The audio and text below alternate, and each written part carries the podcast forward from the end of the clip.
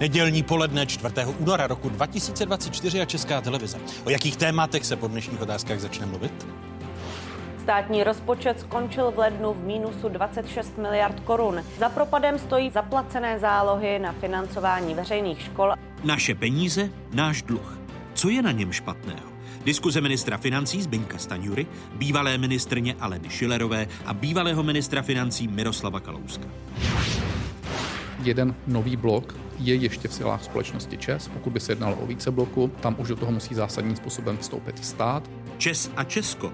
Co bude státní a kolik jádra si objednáme? Další téma dnešních otázek.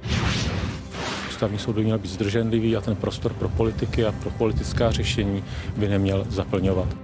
Politika před ústavním soudem. Jak se soudí s koalicí a opozicí v zádech? Hostem předseda ústavního soudu Josef Baxa. Vítejte a hezkou neděli vám všem divákům jedničky z Pravodajské 24. Vstupujete do jedinečného prostoru pro diskuzi. Dostátnit nebo nechat v současném stavu. Rušno kolem energetického gigantu Čes pokračuje. Pokolikáté už. Když se na pondělní o debatě s občany Sokolova vicepremiér ministr vnitra Vít Rakušan pustil do problematiky Česu, prohlásil, že vláda jedná o vyplacení minoritních akcionářů Česu, čili fakticky o dostátnění podniku. Netušil, jakou vlnu nebole rozpoutá, a to od kritiky z vládních i ko opozičních řad, až po riziko vyšetřování ze strany centrální banky. Posléze na sociální síti X Rakušan krom jiného napsal, citujme, v zápalu debaty jsem uvedl nesprávnou informaci a za to se omlouvám on by za to měl nést určité důsledky, protože to není možné tak přejít, že já jsem se jenom tak uřekl a nic se neděje. Tak já především myslím, že včera to, co řekl ministr vnitra, je prostě popis eh, reality, že, jak on říká, v zápalu boje eh, řekl pravdu a popsal realitu, která kolem eh, Česu panuje. Rakušanova slova výrazně zahýbala s akciemi Česu. Nejen o tom bude řeč v následující diskuzi, ve které vítám Ministra financí, poslance a prvního místo předseda občanských demokratů Zbyňka Staňuru. Hezké nedělní poledne, děkuji, že jste přijal mé pozvání. Dobrý den. Naším hostem je i předsedkyně rozpočtového eh, výboru, respektive místo předsedkyně rozpočtového výboru, místo předsedkyně Hnutí Ano a především předsedkyně poslaneckého klubu Hnutí Ano, Alena Šerová. Vítejte, hezký dobrý den. Dobrý den, děkuji za pozvání. A bývalý minister financí Miroslav Kalousek, dnes místo předseda správní rady VZP a bývalý předseda TOP 09. Hezké nedělní poledne i vám vítejte. A bývalý předseda rozpočtového výboru výboru. Hezkou neděli vše. Jsou tady dva bývalí, jeden současný. Začnu u současného eh, ministra financí. Politická přetahovaná. Pane ministře, o zestátnění Česu vyvolává, a to nejen podle eh, ředitele Pražské burzy Petra Koblice, nestabilitu kolem vývoje Pražské burzy. Jak dlouho ta nestabilita potrvá? No já nevím, kdo se s kým přetahuje. Vy jste říkal politická přetahovaná, já o ní nevím, tak... Vy jste neslyšel ta úvodní slova Markety Pekarové, Adamové, tedy to, že něco prohlásí vicepremiér a ministr vnitra na diskuzi A pak s to občany. dementoval. Ano, a pak to dementuje. No to je otázka na Víta Rakušana, ne na mě. No ale i na to, jak to máte zařízené ve vládní koalici. No určitě nemám, zař- nemám to zařízené tak, abych měl, abych věděl, co dopředu řeknou politici z jiných uh, vládních uh, koaličních stran. To samozřejmě není možné. Ale neměl by to mít ministr financí zařízené tak, uh, buď aby ostatní mlčeli, pokud a opozice kritizovala slova ministra Rakušana nejen kvůli tomu, že pouští cenotvorné informace při besedě s občany, ale zároveň, že jako vláda nekonzultujete s opozicí, jaká bude budoucnost Česu?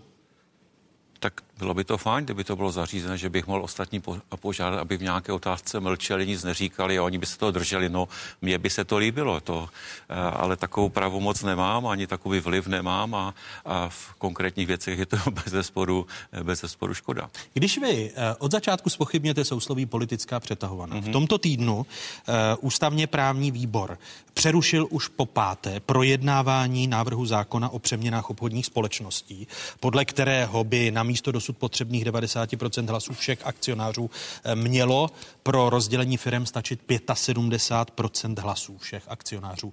Eh, V zákulisí se tomu zákonu přezdívá Lex Chess. Eh, To nepovažujete za politickou přetahovanou, když na popáté ústavně právní výbor odloží na neurčito projednávání takového zákona? Tak eh, evidentně vidět, že neexistuje zhoda. Kdyby zhoda byla, tak to ústavním právním výborem v nějakém znění došlo, ale klíčové bude hlasování na plénu poslanecké sněmovny. Je to pro vás překvapení, že na popáté ústavně právní výbor přerušil projednávání? Aby řekl, pravdu jsem úplně nesledoval, takže nevím, jestli bylo po třetí, po čtvrté nebo po páté. Věřte mi, je to po páté. Ale že bychom na plénu poslanecké, to já vám věřím, eh, že bychom na plénu poslanecké sněmovny neměli co projednávat a měli jsme tam jako prázdné chvíle, kdy by nebyl žádný bod, který bychom se, kterému bychom se mohli věnovat, to určitě ne. Za druhé platí, že bez zesporu už uplynula lhůta pro projednání ve výboru, tak je samozřejmě lepší, když to na plénum jde ze stanoviskem výboru, ale jednací řád předpokládá, že po té lhůtě to může jít i bez, eh, bez stanoviska výboru. I když říkám, je to vždy lepší, když to stanovisko je, tak uvidíme, když se to dostane na pořad jednání pléna poslanecké sněmovny. Jinými slovy, překvapilo vás to, že ústavně právní výbor eh, na neurčito eh, pozastavil projednávání této novely? Nevěděl jsem to, ale nepřekvapilo mě to, když se mi dneska ptáte. E, jinými slovy, e, jako vláda budete chtít po vašich poslancích, aby tento návrh zákona prošel v poslanecké sněmovně i bez stanoviska ústavně právního výboru? Já nemůžu mluvit za vládu, já jenom říkám, co říká jednací řád, že si umím představit, že bez stanoviska uh, ústavně právního výboru se to projednává na plénu. Jste to je mezi prvním a druhým čtením, mezi druhým a třetím už ten garanční výbor musí, musí dát stanovisko k jednotlivým pozměňovacím návrhům a to se bez zesporu stane. Vy jste první místo předsedou ODS. Mm-hmm. Chcete, aby ten zákon byl projednán na plénu co nejdříve? tak není to žádná priorita, to říkám rovnou, priority jsou jiné. Eh, pokud by to bylo na nejbližší nebo na jedné z nejbližších schůzí, mě osobně by to vůbec nevadilo. Eh, paní místo předsedkyně, eh, dá se mluvit o politické přetahované kolem dostátnění Česu či ponechání Česu na současném stavu? Myslíte ve vztahu k Vítu Rakušanovi? Ku tak, jak jste se ptal. No, já jsem členkou ústavně právního výboru, jestli teda mohu doplnit eh, ta slova pana mm-hmm. ministra, takže já jsem byla na tom hlasování minulý týden a musím teda poznamenat, že pro to přerušení také nevím, že to je popáté, ale věřím vám. Pro to přerušení hlasovali všichni. To znamená napříč politickým spektrem. To nebyla žádná, že by tam chyběli poslanci pěti koalice a opozice teda měla to štěstí, že to přehlasovala. Ne. Naopak Marek Benda místo předseda ústavně právního výboru, předseda poslaneckého klubu ODS si vzal pět minut pauzu, že se poradí, že ten návrh dala naše poslankyně zpravodajka Zuzana Ožanová a po té pauze se vrátili s tím, že to také podpořili. Protože tam samozřejmě mm, těch 90% a 75%, jak jste před chvílí říkal, tak ono se to nemá týkat jenom Česu, to by ani nešlo, to by bylo protiústavní, se týká vlastně všech společností do budoucna. Ale, tí, ale tím, že to jde ruku v ruce ano. s tou zhruba už dvouletou ano. diskuzí, co bude s Čezem, jak se budou, nebo sedmiletou, jak se budou dostavovat uh, další bloky jaderných uh, elektráren Dukovany. Tak se tomu říká Lex Samozřejmě, tomu já rozumím, ale ten problém je dál, že se to vlastně má týkat všech a takže se to velmi debatuje nejen ve vztahu k Česu, ale k, samozřejmě i k těm dalším společnostem. Prostě je to přerušeno, je to tak, jak to je a já si prostě naopak, eh, já vím, že podle jednacího řádu má pan minister pravdu, ale na druhé straně já si prostě myslím, že by se měla hledat nějaká zoda. Protože evidentně není ani v rámci pěti koalice a ta, eh, ten výrok eh, Víta Rakušana byl samozřejmě jenom tou třešinkou na dortu, kdy on tam jezdí si, samozřejmě oni mu tam slouží jako kulisa jeho videí panu Rakušanovi a prostě Promiňte, tam jsem to nepochopil. ty jeho výjezdy, Karviná, Sokolov, jo, tak, tak ty lidé, se, asi ty, se... on tam nejde řešit jejich problémy, oni jsou jeho kulisou. Asi se natočí videjka a prostě inspiruje pak, u vás, jako u hnutí. No, ale my jezdíme, my jsme objeli 300 měst za dva roky. 300 měst a my s těmi lidmi mluvíme a máme tam prostě obrovské množství lidí a řešíme tam, bavíme se o jejich konkrétních problémech. Tam se neřešili problémy, tam je, aspoň co jsem máličko viděla, co bylo v veřejných zdrojích, ale a vy jako místo předsedkyně rozpočtového výboru, tušíte, jaká bude budoucnost Česu? No, to je v tuto chvíli, eh, to netuším, ale tušit bych to měla, protože jako místo předsedkyně rozpočtového výboru a zástupkyně nejsilnější eh, politického hnutí i když opozičního připouští, myslím si, že by se mělo s námi o tom mluvit, že by se mělo, protože jsme, když jsme my byli v, ve vládě, tak jsme eh, zvali opozici, konkrétně pan ministr byl v nějakém tom výboru, který, eh, který vlastně řešil, eh, řešil výstavbu jedny bloků řešil ČES. Takže bychom o tom mluvit měli, protože to bude bez zesporu velká částka a politicky my nejsme příliš v rozporu. My jsme eh, se podíleli na přípravě zadávací dokumentace, my jsme prostě tu věc podporovali, měli jsme tam i tu obci a tak dále, třeba se k tomu dostaneme a samozřejmě navázala tato vláda na to, takže my nejsme proti tomu, my to podporujeme politicky, ale myslíme si, protože to může být poměrně velká částka, protože nevíme ještě úroky, 80% eh, té ceny mohou být úroky, není tady notifikace Evropské komise, je tady velké množství neznámých a mělo by se s námi mluvit, protože kdo je dneska v opozici příště, může být ve vládě. Uh... Premiér Petr Fiala v roce 2002 na Margu budoucnosti Česu pronášel tato slova. Součástí naší strategie je, aby stát získal v blízké budoucnosti pod kontrolu celou síť tuzemských klíčových elektráren, tedy vlastní výrobu elektřiny. To není řešení pro tuto zimu. Konstatoval během té takzvané energetické krize premiér Petr Fiala, eh, pane bývalý ministře, ve světle roka půl starých slov Petra Fialy, eh, myslíte, že ještě tato vláda eh, stihne rozlousknout budoucnost Česu, jak o ní mluvil Petr Fiala? No, tato vláda přijala rozhodnutí, které vůbec nekritizuji, že požádá o závaznou nabídku na čtyři reaktory což do značné míry mění i pohled na budoucnost Česu. Je potřeba znovu opakovat, co Čes je. Čes není státní firma, jak často zaznívá. Čes je soukromá firma, která funguje podle obchodního zákonníku s akciemi kotovanými na burze, kde stát drží 70 eh, majetkového podílu, ale není to státní firma. Ten stát je samozřejmě v dvojí roli. Za prvé má, je majoritní akcionář a za druhé určuje ty pravidla. Takže já se někdy, ne vždycky, ale někdy se nedivím určitému rozhořčení těch minoritních akcionářů, z nichž někteří do toho investovali celoživotní úspory, čekali férové chování od státu na tom kapitálovém trhu. Férové chování na kapitálovém trhu je klíčový pro každý kapitalismus. Pro, proto ta slova na, někdy, například Petra Koblice, který říká, někdy, že i ty politické výroky vys někdy, naposledy někdy, někdy, stabilizují pražskou burzu. Někdy mají oprávněný pocit, že ten stát se úplně férově nechová. Například ty výroky jsou naprosto nešťastné. Například já jsem přesvědčen, že že třeba ve Spojených státech tohle, kdyby řekl člen vlády, tak je vyšetřován druhý den.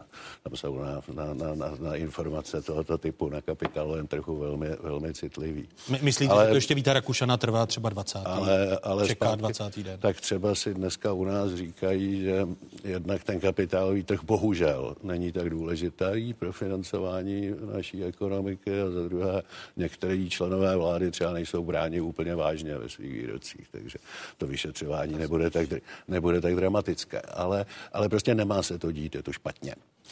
A, a poškozuje to prostě kapitálový trh, poš, může to poškodit menšinové akcionáře, je to něco, co opravdu nepatří do, do normálního tržního, tržního hospodářství. Není ale jádro Rakušanových ale... slov v tom, že stát a vláda stále neřekli, jaká bude budoucnost Česu, pane já si myslím, že teď to, Já si myslím, že teď to ani říct nemohou. Eh, teď padlo rozhodnutí, že si řeknou o závaznou nabídku na čtyři bloky, čemuž já rozumím. Čtyři bloky není žádné překvapení.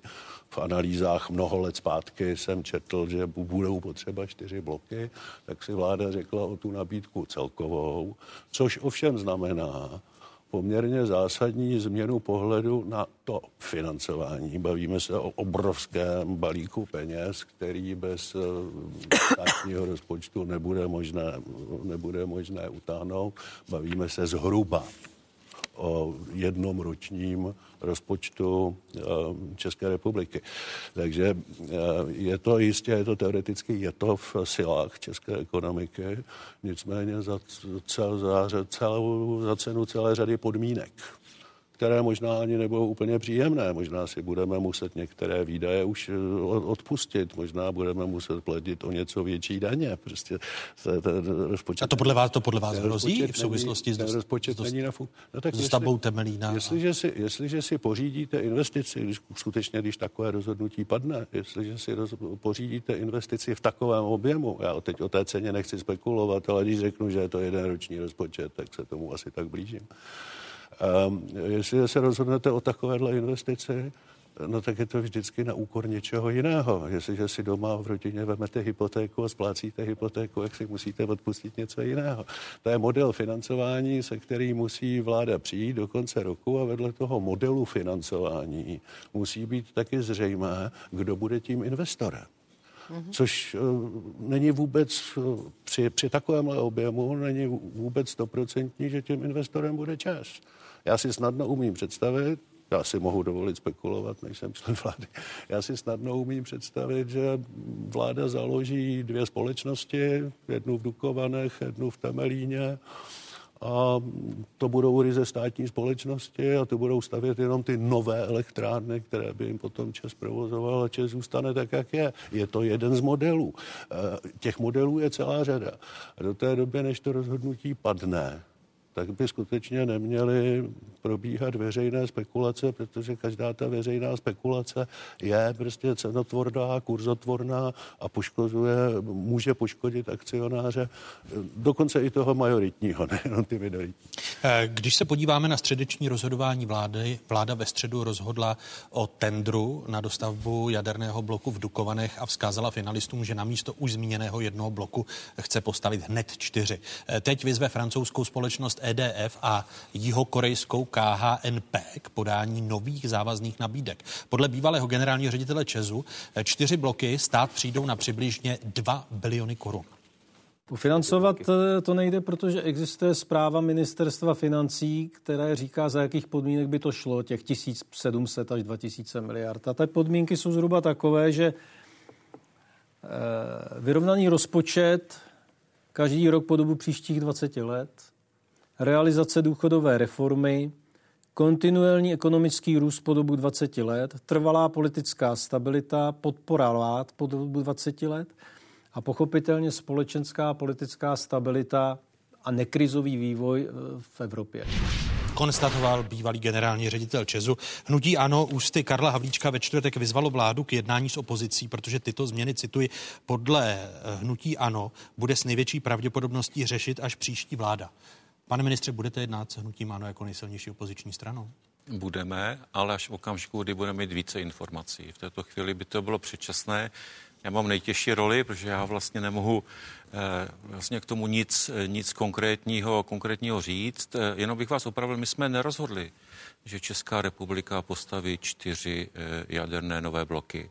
Jsme rozhodli, protože jsme viděli závaznou nabídku na dostavbu jednoho bloku a nezávaznou na tři další, abychom to měli závazné, aby to bylo černém na bílém, abychom mohli rozhodovat, jestli se postaví jeden, dva nebo čtyři. Jinými slovy, to, to, když eh, vy teď chcete závaznou nabídku na čtyři bloky, neznamená, že budou čtyři bloky. To, to neznamená, že budou, ale neznamená to, že nebudou. To záleží, jaké, v jakém... Tak princezna koloběžka, ale ne, vám se Já myslím, že to je lajky... úplně normální. Tak uh, máte obci, Všichni víme, co je obce, je ta zatím nezávazná, my chceme závazné. Až budeme závaznou nabídku, tak vláda rozhodne, uh, jestli využije teď už jste nabídky na čtyři bloky, jeden, dva nebo čtyři. Tři nedávají žádný, eh, žádný smysl. A myslím, že v okamžiku, až to bude na stole, tak bude čas na jednání s opozicí. My s tím počítáme, protože to nebude eh, úkol pro, ani pro příští vládu, eh, jestli se splní zvažované tendry, tak se má začít stavět a zvažované harmonogramy, tak se má začít stavět někdy v roce 2029 a to už budou zase další volby. Takže je to otázka zhruba na těch 20 let, s tím souhlasím, to je, souhlasím, to je pět uh, volebních období, takže bez sporu s vy, takovým vy jednání, mluvit, pane ministře, vy s takovým jednání počítáme. Te, jinými slovy, až bude ta závazná nabídka, budete jednat s opozicí, ano. kolik bloků, tak jak jste popsal ty počty, Přesně jestli tak. jedna, dva nebo čtyři, protože tři nedávají smysl. A, ale to, co nám můžete říct, je ta cena a způsob financování s odkazem na to, že jste byli jako ministerstvo financování kritizováni, že vaše jaderná analýza ministerstva financí stojí na vodě, vys seznam zprávy eh, v září loňského roku. Budete dělat novou analýzu eh, právě možnosti financování paralelně s tím předkládáním nabídek eh, v rámci toho druhého kola? Tak samozřejmě ta analýza nestojí na vodě. Dá se to velmi jednoduše napsat, stojí to na vodě, ale není to pravda. A jsme říkali na té tiskové konferenci po jednání vlády v okamžiku, kdy budeme mít konkrétní cifry na stole jako závazné, tak ruku v ruce s tím půjde zvažování těch modelů. Ono jich není tolik, jsou zhruba tři a můžete to nějak kombinovat, to je jasné. Vláda by měla někdy polovině na začátku června, na přelomu května a června rozhodnout o výběru nejvhodnějšího uchazeče a pak podle harmonogramu se počítá ještě dalších devět měsíců s jednáním o finální podoby eh, té smlouvy. A v té době musí mít vláda jasno, jak to bude, jak to bude financovat. Budete tedy než, dělat druhou než se analýzu bude, financování? Jestli druhou, protože budeme zpřesňovat na základě těch údajů, které dostaneme, protože eh, tam máte několik parametrů, které musíte posuzovat. Investiční náklady, potom cena uh, vyrobené megawatt hodiny, protože ty nabízené bloky nemají uh, stejný výkon, to znamená, nemůžeme posoudit pouze jenom tu, uh, jenom tu částku na tu investiční výstavbu. A taky budete zvažovat vlastně ten model financování ze strany uchazeče jak, jak se bude platit, jestli to bude kontinuálně. Eh, my, my preferujeme samozřejmě, že budou definované milníky, až budou splněny konkrétní věci, tak stát zaplatí a podobně. Až tohle všechno budeme mít na stole, tak z těch dvou, tří cest se vybere ta kombinace, která bude nejvýhodnější. Eh, je to pro vás dostatečné ujištění, že až budou konkrétní nabídky, tak s vámi jako s opozicí vláda vstoupí do jednání, aby to rozhodnutí bylo koncenzuální? Moc není, moc není. My jsme se podíleli na vytváření zadávací dokumentace. Tam byla ta obce, už jsme ji tam zahrnuli. Náš Karel Havlíček už někdy od roku 22 vyzýval, abyste s tím pracovali, eh, takže pro nás samozřejmě to, jestli bude jeden eh, nebo čtyři, to má velký vliv na cenu, protože ta cena u jednoho bude jiná, než bude u čtyřech, a zase za, tu, za ten jeden by byla ta cena levnější, když jich bude více. E, strašně důležité bude, protože já si myslím, že to nakonec bude financovat stát, bude to financovat prostřednictvím Česu, nebo nějakého modelu. Eh, velká část eh, těch peněz budou stát úroky, to si troufnu říct, že může být až 80 Samozřejmě budeme znát tu výši, až bude notifikace Evropskou komisí, ta řekne prostě za kolik si ty peníze mohou poskytnout Česu, ale to jsou všechno věci, které já chápu, že vládnete, chápu, že máte většinu ve sněmovně, tomu všemu rozumím, to jsme si v poslední době řekli moc krát, ale myslím si, že to je tak zásadní rozhodnutí a my nejsme tak zásadním rozporu nejsme. V podstatě bych řekla, že se možná můžeme lišit v nějakých niancích, ale až bychom znali eh, ty detaily, to znamená, že podporu naši to bude mít spíše, než, protože je to důležité pro budoucnost naší země. A jak tady bylo řečeno, to mohou být až 2 biliony. My se skutečně bavíme o obrovské částce. Dneska máme 3,1 bilionu, e, máme dluh a teď si vemte, že... Myslíte, že bude nezbytné možná i zvýšit daně, jak naznačoval Miroslav Kalousek v souvislosti? No já doufám, že ne, protože se teď jako zvedají jako jednu, jednu On to řekl jako jednu z alternativ, nemá dneska žádnou zásadě zodpovědnost, bylo v ale tam samozřejmě těch předpokladů může být víc, ale musíme se o tom bavit. Musíme si pak teda říct, jestli chceme směřovat k tomu, že budeme nejméně zadlužená země v Evropské unii, nebo jestli prostě chceme tady eh, jít, eh, udělat pro budoucnost této země důležitý krok a toto určitě důležitý krok je. Já myslím, že je úplně zbytečné teď pana ministra trápit kohokoliv z vlády. Jednak to nevědí. A i kdyby na to měl pevný osobní názor, tak ho stejně nemůže říct. Takže eh, prostě přeložím-li to do češtiny, tak eh, ta zpráva teď v tuhle chvíli zní. Ano, ideální pro naší energetickou bilanci kolem roku 2050 by bylo ideální mít čtyři bloky. Proto jsme si řekli o závaznou nabídku, ale nevíme, jestli budeme schopni to profinancovat. To znamená, až dostaneme tu závaznou nabídku, tak se udělají modely možného financování a omezujících limitů takovéhoto financování. Proto já říkám, že to je vždycky něco za něco. A vy kdybyste byl ve vládě, když se podíváte na výstavbu velkých jaderných bloků, protože ve hře zůstaly v souvislosti s Jenom můžu tohle dopovědět. Ano. Jinými slovy, může se stát, že někdy na konci roku ta vláda řekne ne, prostě to financování sebou nese tolik rizik a tolik omezujících podmínek, že my do toho jít nemůžeme a nekoupí se čtyři bloky, nasmlouvají se třeba jenom dva. Ale eh, to se ukáže prostě na základě té nabídky a na základě toho, jak bude únosné to financování, včetně toho, kdo bude investorem.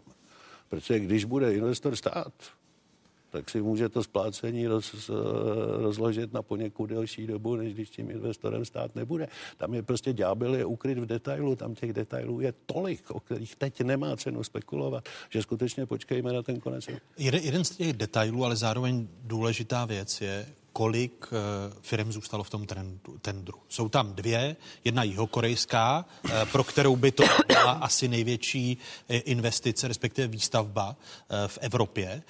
A už část ekonomů říká, že tak, jak došlo k, vy, k vyřazení Westinghouse, že může být Česká republika pod diktátem EDF, jinými slovy eh, francouzského soutěžitele. Eh, vy se smějete, pane ministře, ano. nebudete pod diktátem EDF? Nebudeme pod dik, dik, diktátem nikoho. Já bych jenom popsal stávající stav a proč jsme ještě nejeli s opozicí. Zatím platí smlouva mezi státem a Čezem o výstavbě pátého bloku v Dukovanech z minulého volebního období. To nikdo nespochybnil. Jediné, co jsme také změnili, že kvůli z toho závaznění těch obcí se posune termín hodnocení o tři měsíce, aniž by se celý harmonogram posunul. A podle stávající smlouvy není investorem ČES, ale, ale společnost e, elektrárna Dukovany Římská 2, která je stoprocentní dcerou Česu, ale není to Čes jako, jako takový. A už v tom modelu pro ten pátý blok je výrazná uh, úloha státu, například uh, uh, bezplatná finanční výpomoc investorovi. Jo? Takže to není žádné překvapení. Je jasné, že jaderné elektrárny se nedají stavět na komerční jako podnikatelský projekt. Kdyby tak bylo, tak ve světě se takhle staví. To znamená, je tam vždy, vždy nějaký příspěvek státu. Je třeba taky říct, že situace se změnila v tom, mezinárodním kontextu, že eh, prožíváme něco, co bych nazval jadernou renesancí, my jsme jeden ze zakládajících členů toho jaderného klubu, kde jsou Spojené státy, Japonsko, Jižní Korea, taky ale Francie, Belgie, Pane ministře, ale vy zatím, Česko. promiňte, ale vy zatím nemáte pochybnosti, když se podíváte na výstavbu tak velkých jaderných bloků a jejich spoždění, protože ku příkladu... Kdo by neměl pochybnosti? K, francouzi staví ve, ve Finsku a, a ta stavba nejenže nabírá uh, víc než desetileté spoždění, ale ještě navíc se prodražuje. Proto se ptám, jestli hned čtyři bloky a závislost, pokud se ukáže, že jihokorejci nebudou moc v Evropě stavět, protože byla tady řeč o notifikaci, o, o schvalování a povolování i evropskými orgány, tak eh, jestli tady nebude česká vláda pod diktátem jedné firmy. No a jaká je druhá varianta? Nestavět. To, co dělal, no, je, to nestavět, to nestavět, nestavět, to znamená, to znamená mít výrazný dostatek vyrobené elektrické energie, když vám všechny eh, relevantní studie říkají, že spotřeba elektřiny roste, Eh, přece nikdo netvrdí, že to není rizikový projekt. Je to vysoce rizikový projekt. Já myslím, že to je eh, poctivé přiznat. Eh, to s tím souvisí i ta cena, ale taky dodací lhůta a finální cena. Proto říkám, že se bude ještě 9 měsíců pak vyjednávat o finální podobě té smlouvy a myslím, že všichni ví a všichni mají ty zkušenosti z toho, jak se zatím staví jaderné elektrárny kdekoliv na světě, nejenom v České, eh, v České republice. Ale ztratili jsme, ztratili jsme čas, to je prostě pravda. Když si vzpomeneme na minulé a předminulé volební období, kdybychom roky se nemuseli přijít, abychom z toho tendru eh, vyhodili ruské a čínské zájemce, jak jsme mohli být dál, to je prostě realita. Ne, ne, tak to, to je Pane pravda, na tom se nedá nic změnit, mohli jsme být dál. Eh, to se naštěstí povedlo, nakonec jsme tu zhodu našli, a třeba říct, že jsme ji našli tu zhodu, že to nebylo rozhodnutí této vlády, ale po Vrběticích jsme tu eh, zhodu našli. Takže ano, eh, ten projekt bude rizikový a naším úkolem je abychom ta rizika co nejvíce snížili. Určitě neodstraníme. Určitě tak je... velká akce nemůže být bez rizik. Eh, to, kdyby někdo tvrdil, tak eh, neříká, neříká pravdu. To, že jste to zdržení Já musím reagovat. Vy, eh, je to zbytečné, já jsem neutočila, teď musím zareagovat. Prostě tak, všichni víme, jak to bylo. My jsme postupovali vždy ruku v ruce a hlavně v souladu s názory bezpečnostních složek, bezpečnostní informační služby, jejího šéfa, takže ty určitě nespochybní nespochybníme, nespochybníme ani jeden z nás. To znamená, že jsme na jejich doporučení dali a dopadlo to tak, jak to dopadlo. To znamená, že oni byli pouze bezpečnostně prověřováni, nic víc nebyli do žádného tendru e, přizýváni a já nechci vám připomínat Temelín, že jo, kam se e, dostal za vašich vlád až Rosatom. Takže vy jste si o to řekl, takže já to takto říkám. Jinak my jsme názoru, my jsme názoru stavět, My se kloníme k tomu stavět, ale prostě musí se s námi mluvit, protože znova opakuji, eh, chci, nechci, aby to znělo nepokorně, jsme nejsilnější politické hnutí, můžeme na tom mít další vládě. Už jsme se na tom podíleli ve vládě a můžeme se na tom podílet dál, takže musí se s námi mluvit a musí se s námi jednat, protože ten ďábel tkví v detailu. Re- reakce Miroslava Kalouska, pak se vás ještě zeptám na jenom, ten zákon o jenom, obchodních společnostech. Jenom, jenom reakce pamětníka, jestli říkáte paní poslankyně, že jste postupovali ruku v ruce, tak já si prostě vzpomínám, že jste postupovali ruku v ruce především s panem prezidentem Zemanem, který tam se svými poradci spal Rosatom pod tlakem. Jo. To, to, to, to si vzpomínám velmi živě, včetně velké, jeho velkého tlaku na, na tehdejšího vašeho pana premiéra. Takže ta snaha tam ten Rosatom prostě dostat byla, o tom nelze pochybovat a kroky pana ministra tehdejšího Havlíčka eh, to dokládají, ale to je prostě dneska jedno, to je historie. Ta, ta akce samozřejmě je obrovské riziko. Hmm ale když si vezmete, že prostě v roce 50 tady musíte počítat minimálně s potřebou 100 terawatt hodin na jedné straně a na druhé straně jste limitován povolenými emisemi CO2, tak eh, prostě ta vláda nemůže nedělat nic ta musí něco udělat, aby neriskovala, že v tom roce 2050, to už tady nikdo z nás nebude, pravděpodobně, vy, vy asi ano, a to, že v tom roce 2050 prostě v té energetické bilanci bude chybět České republice 30 terawatt hodin ročně a nebude konkurenceschopná, nebo bude závislá. Ještě víc než 30. Nebo ještě víc než 30. Vypíná. A nezvyšuje stát to riziko, když, když se mi dostanete k tomu, jak byste ve sněmovně hlasoval o tom zákonu o obchodních společnostech, respektive novele, kterou ústavně právní výbor zatím zatím dal k ledu po pěti jednáních? No, nechtělo by se mi. Ne, netvrdím, že bych možná pod tlakem jaksi eh, své, svých vlastních kolegů a koaličních dohod, že by, jak, jak bych doopravdy hlasoval, ale teď vám, teď vám řeknu, že, že by se mi moc nechtělo že si myslím, že ty menšinoví akcionáři už dostali do kožichu docela dost, že bychom jim nemuseli přidávat. Ta možnost proti ústavnosti, protože to je to, co hnutí ano, pokud vláda na sílu eh, prohlasuje tu, tu novelu, tak hnutí ano říká, že to je opět eh, jeden ze zákonů, který by se mohl objevit u ústavního soudu do nález ústavního, o nálezu ústavního soudu dopředu nikdo nic neví. Takže co vám k tomu mám říct? Eh, já vám znovu opakuji, že eh, sice chápu ty motivy, které eh, vedly k tomu napsání takzvaného Lex Česu. Ale oni možná třeba odezní, protože ty byly psány s ohledem na ten model financování toho jednoho toho jednoho eh, bloku v Dukovanech. A je jasné, že pro čtyři bloky se ten model financování jednoho bloku v Dukovanech nedá opakovat. Nedá.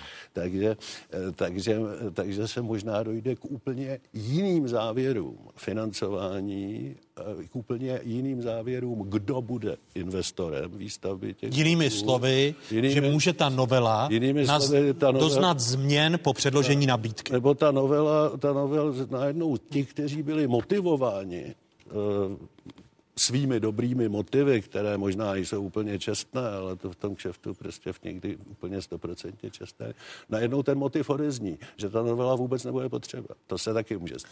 Ano, no, paní, jestli můžu, tak eh, já bych chtěla připomenout ještě malá glosa k vaší poznámce. Když už je to dneska jedno, tak ty polopravdy tady nevytahujme. To bych si jenom dovolila poznamenat a jdu dál, Teď protože my se polopravdy... Milo, Miloše Zemana, který ano, přesně tak, to tady nevytahujme. Všichni, no, tak, tak si to asi pamatujeme jinak. Tak pojďme, podstatné je, že nic takového nenastalo. A my jsme postupovali s bezpečnostními složkami. Takže pojďme se bavit o té budoucnosti, neutíkejme z toho. Pojďme o té budoucnosti, na té se zhodneme.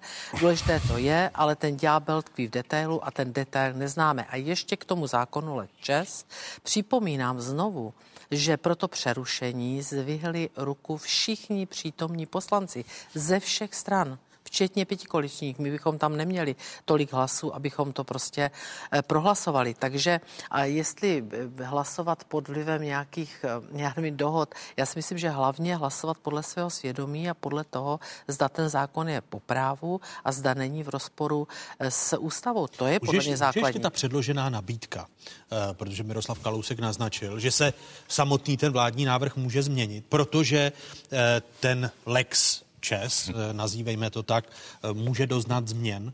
kvůli tomu, že se nebude stavět jeden blok, ale buď dva nebo čtyři? Každý zákon může dostat změn.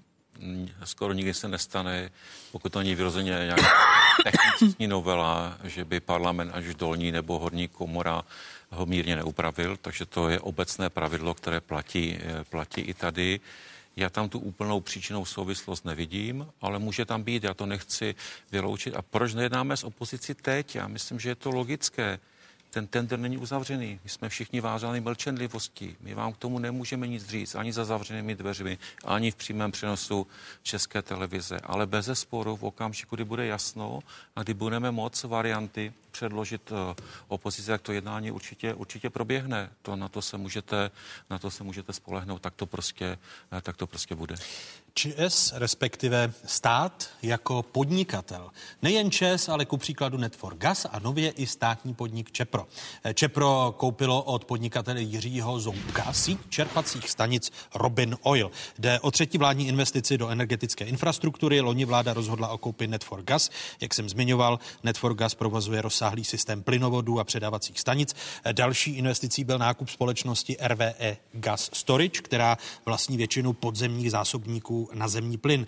ČEPS za zásobníky zaplatí 360 milionů eur, to je v přepočtu nějakých 9 miliard korun. A tento týden Čepro koupilo od podnikatele Jiřího Zoubka konkurenční síť čerpacích stanic Robin Oil. Podle informací deníku E15 zaplatí za čerpací stanice 4,5 miliardy korun, eh, které by Čepro mělo vyrovnat ve třech splátkách. Vy jste Aleno Šilerová jako hnutí ano, eh, když přicházela mm-hmm. tato vláda, tak jste ji kritizovali a říkali jste, že budete mít obavy eh, s privatizací. A teď je to tato vláda Petra Fialy, pravicová vláda, eh, která ze státního, respektive nakupuje eh, podniky do státní účasti. Pochválíte vládu za tyto kroky? Tak pochválit, eh, to je silné slovo, ale tady vás možná překvapím, že nebudu se proti tomu stavět nějakým razantním způsobem.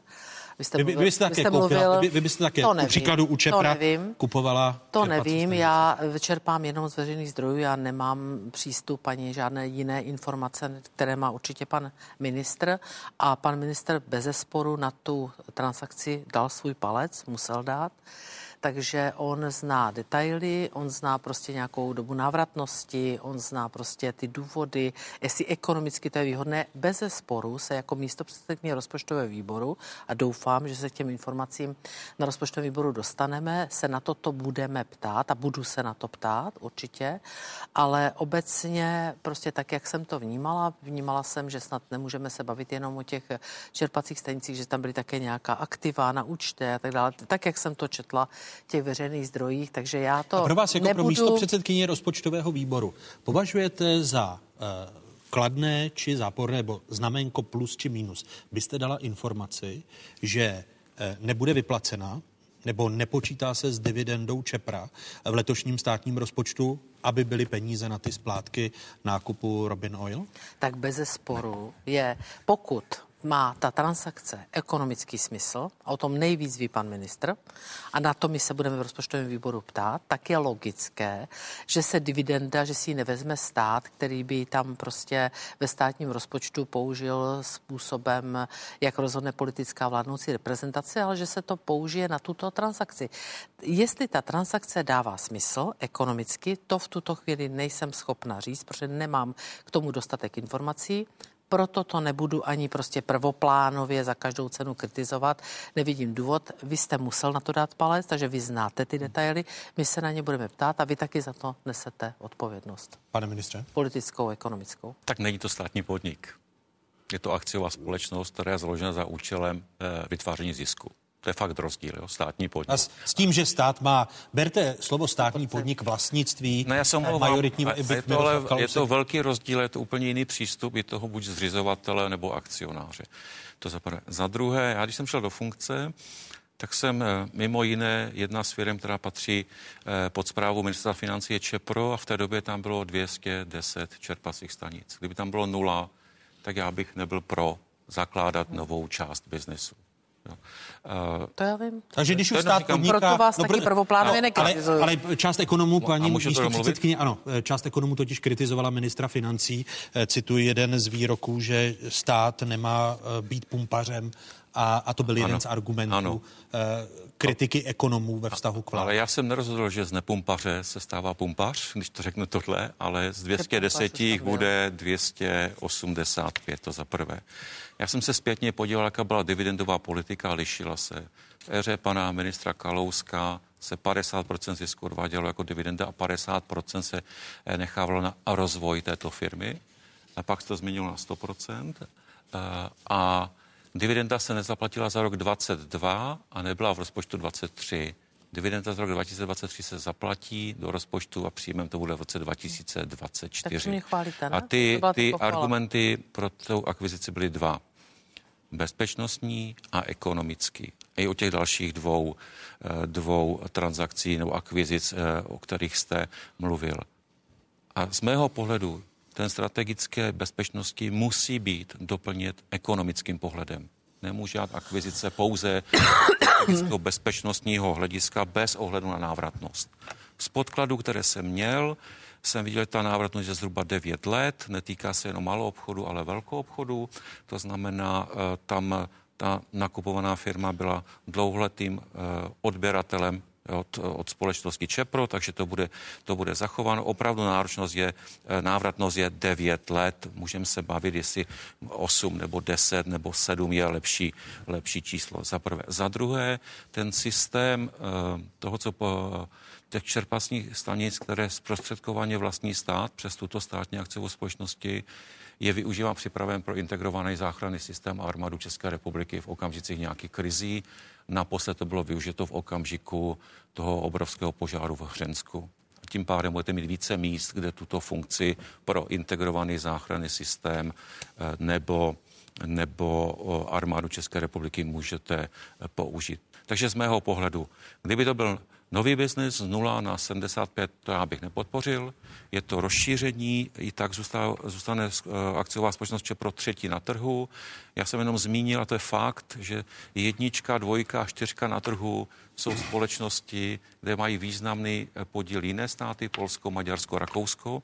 To, nej, to není trh, kde jsou pouze soukromí vlastníci, a v jedné společnosti český stát. Mě osobně by se mnohem víc líbilo, kdyby v žádné z té společnosti na trhu nebyl žádný stát, ani český, ale realita je, eh, realita je jiná. Já nemůžu komentovat tu cenu, eh, nicméně není žádný problém, aby pokud si rozpočtový výbor pozve šéfa Čepra, aby to detailně vysvětlil, aby řekl, co eh, říct může. Já si myslím, v tom není žádný problém aby řekl, jaké byly posudky, jak se to posuzovalo já jsem o tom samozřejmě věděl, neříkal bych pravdu, kdybych o tom, kdybych o tom nevěděl. Pane ministře, ale tady eh, bývalý minister financí Miroslav Kalousek si zatvítoval v týdnu, napsal, ano, cituji, ano. bezpečně víme, že na nákupu zadlužené firmy Net4 Gas vydělali její věřitele. Bezpečně víme, že na nákupu stanic Robin Oil vydělal pan Zoubek. Zda přitom neprodělal kalhoty český stát, to bezpečně nevíme. To můžeme jen věřit a moc nám to nejde. Ano. Abyste do toho tweetu nedal tu poslední větu, byste potřeboval co? Ekonomické výsledky v příštích letech. Ty to... Eh, takhle, eh, tady já, jsem, tady já mám naprosto opačný názor. Eh, ano, Čepro mělo pumpy, pumpy měly od roku 94, když došlo k transformaci Unipetrolu a jeho následné privatizaci. Jinými slovy, vy jako minister financí jste také pumpač? Já, já jsem zdědil pumpy, tak jako je zdědil pan minister Staňura. Vzpomínám si dokonce, protože jsem byl tenkrát mladý elef v hospodářské radě na, na bouřlivou diskuzi, zda se ty pumpy, které benzína nechtěla, jestli se mají zrušit, nebo jestli se mají u Čepra nechat. Bylo to velmi kontroverzní rozhodnutí, pak se tam nechali. V okamžiku, kdy se stali majetkem akciové společnosti, tak je složité je rušit. Já ta operaci těch dalších 75 pump uh, skutečně mě jako daňového poplatníka, já s ní jako daňový poplatník nesouhlasím, jako pravicového voliče mě dokonce pobuřuje. Já to řeknu velmi stručně. Tady stát si pořídil majetek, který nepotřebuje trvám na tom, že k výkonu své funkce si stát prostřednictvím své akciové společnosti, kde je stoprocentní vlastník, a tu společnost má ve svém stoprocentní vlastnictví z úplně jiného důvodu. To je kritická infrastruktura. Pumpy nejsou kritická infrastruktura. A, na, a námitka, a, že to je lepší, než kdyby to stát poři... projedl na dividendách při těch vysokých No, záleží, já se k té dividendě dostanu. Stát si pořídil majetek, který ke svému výkonu nepotřebuje, na tom trvám. Stát odmítl dividendu, kterou potřebuje protože kdyby ji v roce 2023 pan ministr vyinkasoval, tak si nemusel půjčit půl druhé miliardy a z té půl druhé miliardy, kterou by si nemusel půjčit, budeme všichni platit 70 milionů úroků každý rok. To nelze, ne... jinými slovy... Po... Máte ty pochybnosti, že byly prodělány kalhoty? Mm. Pořídili, zdali jsme se, pořídili jsme se majetek, který nepotřebujeme, zdali jsme se dividendy, kterou jsme potřebovali, a umožnili jsme panu Zoubkovi, aby nezaplatil ze svého nakumulovaného e, nerozděleného zisku zhruba 240 miliard daně, což si myslím, že když u toho asistuje ministerstvo financí, tak to není úplně ideální. Co se týče ceny, e, O té já nechci spekulovat. Já nepochybuji, že jsou na to okované znalecké posudky, které prostě si tu cenu zdůvodní. Nicméně relevantní, relevantní cenu v daném okamžiku na daném trhu určuje trh sám. Jestli něco několik let nemohu prodat, nemohu, tak jaká je cena majetku, který nemohu prodat? Pokud by, ho, pokud by mě přitom náhodou nezachránil český stát, který byl tím jediným zájemcem. Eh, to potom hod buď neprodám, když to ten stát nechce, nebo musí mít s tou cenou hodně dolů a s těmi znaleckými posudky si mohu vytapetovat. Takže já trvám na tom, co jsem napsal. Že na tom Takže velmi... vás to neuklidní no. ne, ani, ani já, to, co já říkal trvám, já trvám, já, trvám, já trvám na tom, co jsem napsal. Že na tom velmi vydělal pan Zoubek, že může být velmi spokojen, o tom není pochyb. Ovšem ostatním mohou být jenom pochyby. A já si troufnu říct, nebo si dovolím říct, jako pravicový volič, koalice spolu a daňový poplatník, že to je operace, se kterou nesouhlasím a která mě pobuřuje. Pobouřil jste svého předchůdce. Uh, no to je možné, ale já mám potom protiotázku, já docela logickou. Tak uh, já jsem rozhodl o, o neodvedení jedné roční dividendy, jedné v éře pana ministra Kalouska to bylo minimálně 1,5 nebo dvě roční dividendy, to za prvé. Za druhé, když to někoho pobuřuje, já to respektuju. Eh, proč se nepokusil těch 210 pump prodat? Já bych měl nula a nic bych nezaváděl. Tak já myslím, že to máme říct fair všechno. No on by a, nechtěl. No to je spekulace. To je, to... Pokus nebyl učiněn o privatizaci, nebyl podle mých informací. Vidíte, vidíte že pan a... Zoubek dělal pokusy a neprodal, dokud ho nezachránil český stát. Nevím, to úplně jsem, stejně by dopadlo Čepra. Eh, nekupoval a... My jsme, pane ministře, my jsme země s nejvyšší hustotou pump v Evropské já to unii. Nijak, to pak kdyby, kdyby, nerozporuju, jen Kdyby říkám... tady zmizelo ze světa 200 pump, tak se nestane vůbec nic, na tož pak 75. No, a to jste nenavrhl, škoda, protože já bych měl lehčí situaci. Protože, to je v pohodě. Protože bych je musel zlikvidovat a to jsem si netrouf. To říkám zcela otevřeně. Ale ne, rozhodně chce rozsuzovat. Ne, ne, rozhodně, ne, to, rozhodně, rozhodně by je nikdo nekoupil, protože druhý český stát, který by udělal takovouhle nevýhodnou, nevýhodnou eh, operaci, tady nebyl. Nebylo je komu prodat. Pan Zoubek měl kliku, ten je mohl prodat českému státu. Ne, já myslím, že ty pochybnosti může rozsoudit jenom čas. Kdybychom to neudělali, tak ta, eh, té firmě bude klesat zisk, to realita, odváděl mi míň. Když už mám akciovou společnost, jak jsem říkal, jejím cílem je zvyšovat zisk a to je jedna, jedna z oblastí, kde se ten zisk může zvyšovat. A já souhlasím eh, s panem bývalým ministrem Kalouskem, že až čas rozsoudí, jestli ta hypotéza, ty podklady, ty ekonomické podklady se ukážou jako reálné. Můžeme se zeptat, jaká bude, jaký bude zisk za rok 23, 24, 25, ať jsem v období této vlády a můžeme posoudit, za ten zisk šel nahoru nebo pa, dole. Pane ministře, máte ujištění, jenom vteřinku, máte ujištění i, i, promiňte, Čepra, které bude provozovat ty, ty čerpací stanice, které jsou roztroušeny Robin Oil po malých eh, městech a vesničkách, že alespoň změní tu cenovou politiku a e, lidé poznají, když jsou spoluvlastníky, jako daňoví poplatníci, na které se tady Miroslav Kalousek odvolával, že ku příkladu ten benzín bude levnější a budou konkurovat tank ono, kde tankuje většina ne. lidí jako uh, příklad ne, jedné, jedné čerpací. Ne, to ani ne. slibit nechci, ani nemohu. Ani to není státní podnik, je to akciová společnost. Eh, určitě bych se bál toho, aby vláda určovala cenu kteréhokoliv produktu Zrovna u pohonných hmot jsme to viděli v okolních státech, kam to vedlo. Žádné překvapení. Všichni, no mnozí z nás říkali, kam to povede, když to okolní státy zavedly vlastně tam to eh, skončilo a to nebylo efektem. Důvodem nebylo nákup nějakého majetku, abych garantoval nižší cenu produktů. To určitě ne. Jak jste chtěla rozsoudit? Já mám... Ne, jenom vteřinku dám. Rozsoudím tím, že um, určitě požádám předsedu rozpočtového výboru, aby pozval pana ředitele Čepra na rozpočtový výbor. Předpokládám, on už docela dost věcí řekl i v médiích, já jsem to velmi pozorně poslouchala. Říkal, že jsou dva znalecké posudky, že ta cena se nacházela někde mezi nimi, takže já předpokládám, že nám bude moct tam říct ještě nějaký detail. Nevěřím tomu, byla jsem ministriní financí a nevěřím, že byste byl sebevrah typu, že byste na to dal palec. Chápu akciovka, ale pořád je tam stoprocentní. Akcionář, uh, akcio, ano, přesně tak, že byste dal palec na něco, co prostě by bylo úplně uh, možná na hranici nějakého trestně právního jednání, to byste určitě neudělal, z toho vás nepodezírám, já bych to taky neudělala, takže já si prostě počkám na, to, na, to, na tu návratnost, na to stanoviska, na to zohlednění, určitě mě to bude velmi zajímat a já osobně si myslím, a tak jsem to vnímala i ze slov ředitele, generálního ředitele Čepra, že oni snad tam měli i nějakou, nějaké obchodní aktivity, o ty obchodní aktivity, že by přišli a tak dále. Čili ono těch věcí a otázek je mnohem více. Takže já to nebudu teď v žádném případě tady jenom plítce a hned, abych byla za každou cenu proti, odsuzovat, budu se na to ptát, ale osobně prostě si myslím, že to snad bylo nějakým způsobem promyšleno. Stručný přípodotek jste chtěl. Tady přece nikdo nemluví o trestně právním jednání. Já znova opakuji, že já jsem, jsem to taky neřekla. Já znova opakuji, že jsem si jist, že je to všechno okováno znaleckými posudky. Já dokonce i pochopím management té společnosti, která prostě má chuť se rozvíjet a expandovat. Nechápu pozici státu, která se chce rozvíjet v, v prodeji pump, paget, cigaret a, a všeho dalšího, co se na těch pumpách bude prodávat. To nechápu. Nechápu pozici státu, která asistuje při daňové optimalizaci. Jediným důvodem té operace že se to kupuje i s významnými finančními aktivy, je, aby pan Zoubek nemusel zaplatit daň.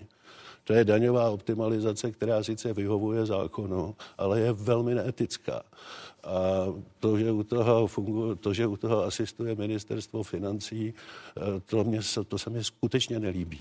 Takže... Státní, státní rozpočet. Pojďme k lednovému hospodaření, které letos skončilo v deficitu 26 miliard korun, jak jsme říkali na začátku otázek. Je to druhý nejvyšší deficit lednového hospodaření za posledních 6 let. Vyšší deficit stát zaznamenal v covidovém roce 2021 a to 31,5 miliardy korun. V mínusu rozpočet v lednu skončil také v roce 2020 a loni v roce 2019 a předloni skončil lednový rozpočet v plusu. Letošní lednový výsledek byl dokonce druhý eh, od vzniku České republiky, ale podle ministerstva financí deficit způsobilo dřívější odeslání zálohy pro regionální školství v objemu 30,5 miliardy korun.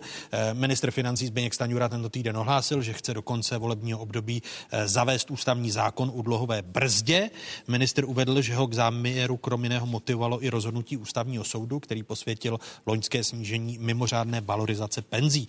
Ve zdůvodnění ústavní soud hovořil i o potřebě udržitelnosti veřejných financí. Kdy eh, tu ten ústavní zákon o dluhové brzdě předložíte, pane ministře? Tak neříkte první částky. To je vidět, že jak často říkáme, že lednový výsledek není, nic neříká. Já jsem se podíval, že já to vidím každý den, loni se to poslalo 1. února, těch 30 miliard, letos 31. ledna. Takže bychom to náhodou posunuli o ten jeden jediný den, nic by se nestalo, jeden kalendářní den a titulek byl. Zle, hos, výsledek hospodaření se zlepšil meziročně o 11 miliard. Nic by to neříkalo. Že byste byli 4 miliardy v plusu. No jasně, tak dva, minus 26 plus 30 a půl je plus 4,5, loni bylo Neříkalo by to vůbec nic, úplně stejně jako minus 20, 26. Eh, kdy předložím návrh zákona v okamžiku, kdy eh, se dokončí jednání na evropské úrovni o nových fiskálních pravidlech. My jsme tomu věnovali na ECOFINech eh, zhruba 15 měsíců. V prosinci jsme udělali dohodu, jsou tam dvě pojistky. V této chvíli probíhá dialog s Evropským parlamentem. Já pevně doufám, že se to stihne do evropských voleb. Pak budeme mít stabilizovaný evropský text a pak má smysl k tomu napsat český, český zákon. To byl Počítáte hlavní s tím, že to bude do konce letošního roku? No ten návrh určitě musí být, abychom vůbec měli te šanci v rámci harmonogramu ho schválit, tak musí být do konce roku schválen minimálně vládou.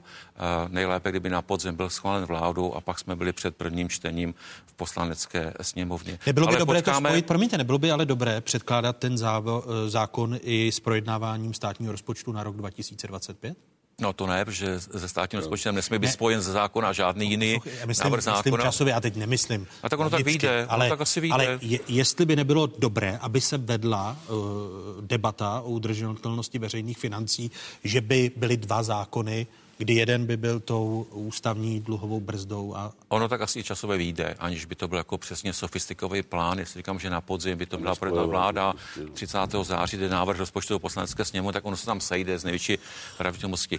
Podmínkou ovšem je, aby ta jednání s Evropským parlamentem byla ukončena únoru nebo v březnu. Pokud nebudou jasná evropská pravidla, tak nemá cenu psát českou, českou normu, že po, potom bychom ji případně museli e, měnit. Podle zpráv, které mám k dispozici, je velká šance, že to v únoru nebo v březnu zvládne. Pak budeme mít hotový text e, a pak můžeme začít vyjednávat i s opozicí, abychom to měli na ústavní úrovni. My se o to snažíme dlouhodobě, Pamatuju si, když byl Miroslav Kalousek ministrem financí, takže jsme o to usilovali a e, nikdy se nám zatím bohužel nepovedlo najít ústavní většinu. My jsme o to usilovali i z opozičních hlavic a budeme o to upi- o, usilovat e, i v budoucnosti. Jak bude úspěšný, jak budeme úspěšní, bude záležet na širší politické shodě. Hnutí SPD chce vyrovnaný státní rozpočet, respektive eh, když se podíváme do programu SPD, tak by asi neměla mít problém v souvislosti eh, s hospodařením. Uvidíme. Já nechci spekulovat, co bude dělat hnutí SPD, fakt ne. Eh, počkáme na ten evropský text, na tom, jak budou, jak budou ty dvě pojistky, to je zadlužování a dluhová, jak budou ukotveny. Já pevně doufám, že se nezmění, protože ten, ta debata byla velmi dlouhá my jsme patřili do skupiny zemí, které chtěli větší fiskální odpovědnost a přísnější pravidla a ten návrh to reflektuje, musím říct. Podpoříte t- tento no. ústavní zákon? My jsme se eh, ještě k tomu schodku. Já mě vůbec netrápí, jestli jste 20, 31. Hmm. nebo 1. poslal hmm. zálu na regionálního školství. To tak prostě vyjde. Jednou je to tak, jednou tak.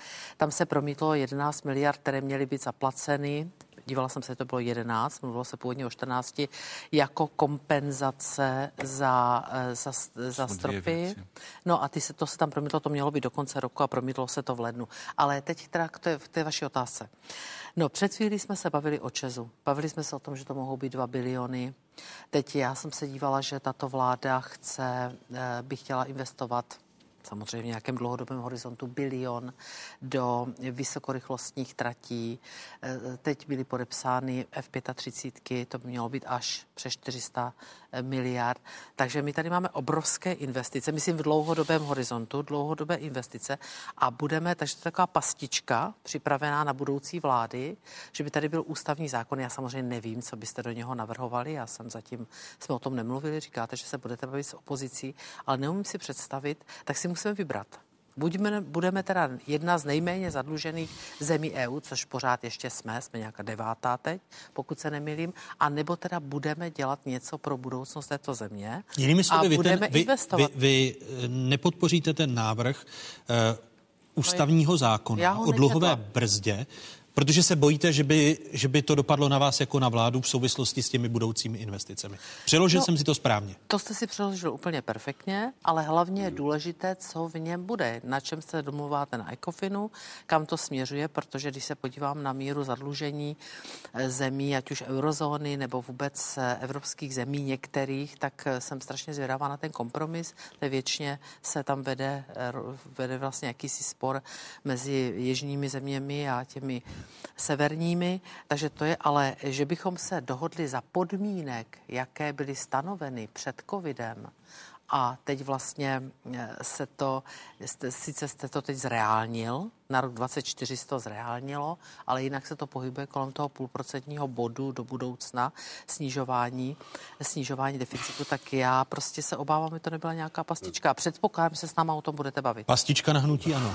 pastička to pastička není na žádná budoucí vlády. Na hnutí ano, já to samozřejmě velmi podporuji, protože není možné, abychom všechno to, co si potřebujeme nutně pořídit, abychom financovali jenom z dluhu. Míra zadlužení je jedna věc, tempo rychlosti zadlužování je věc druhá a tam opravdu takový premianti nejsme, tam jsme jedni z nejhorších, paní ministrině. Takže já to velmi podporuji, lituji to, co říkal pan minister, my máme zákon o rozpočtové odpovědnosti. Ten měl být ústavní. Hmm. Velmi lituji, že ústavní nebyl, protože on, kdyby byl ústavní, tak strany obou dvou mých kolegů na podzim roku 2020 ta pravidla nemohly vypnout za pomoci Tomia Okamury prostou většinou ve sněmovně. To by s ústavním zákonem eh, nemohli udělat.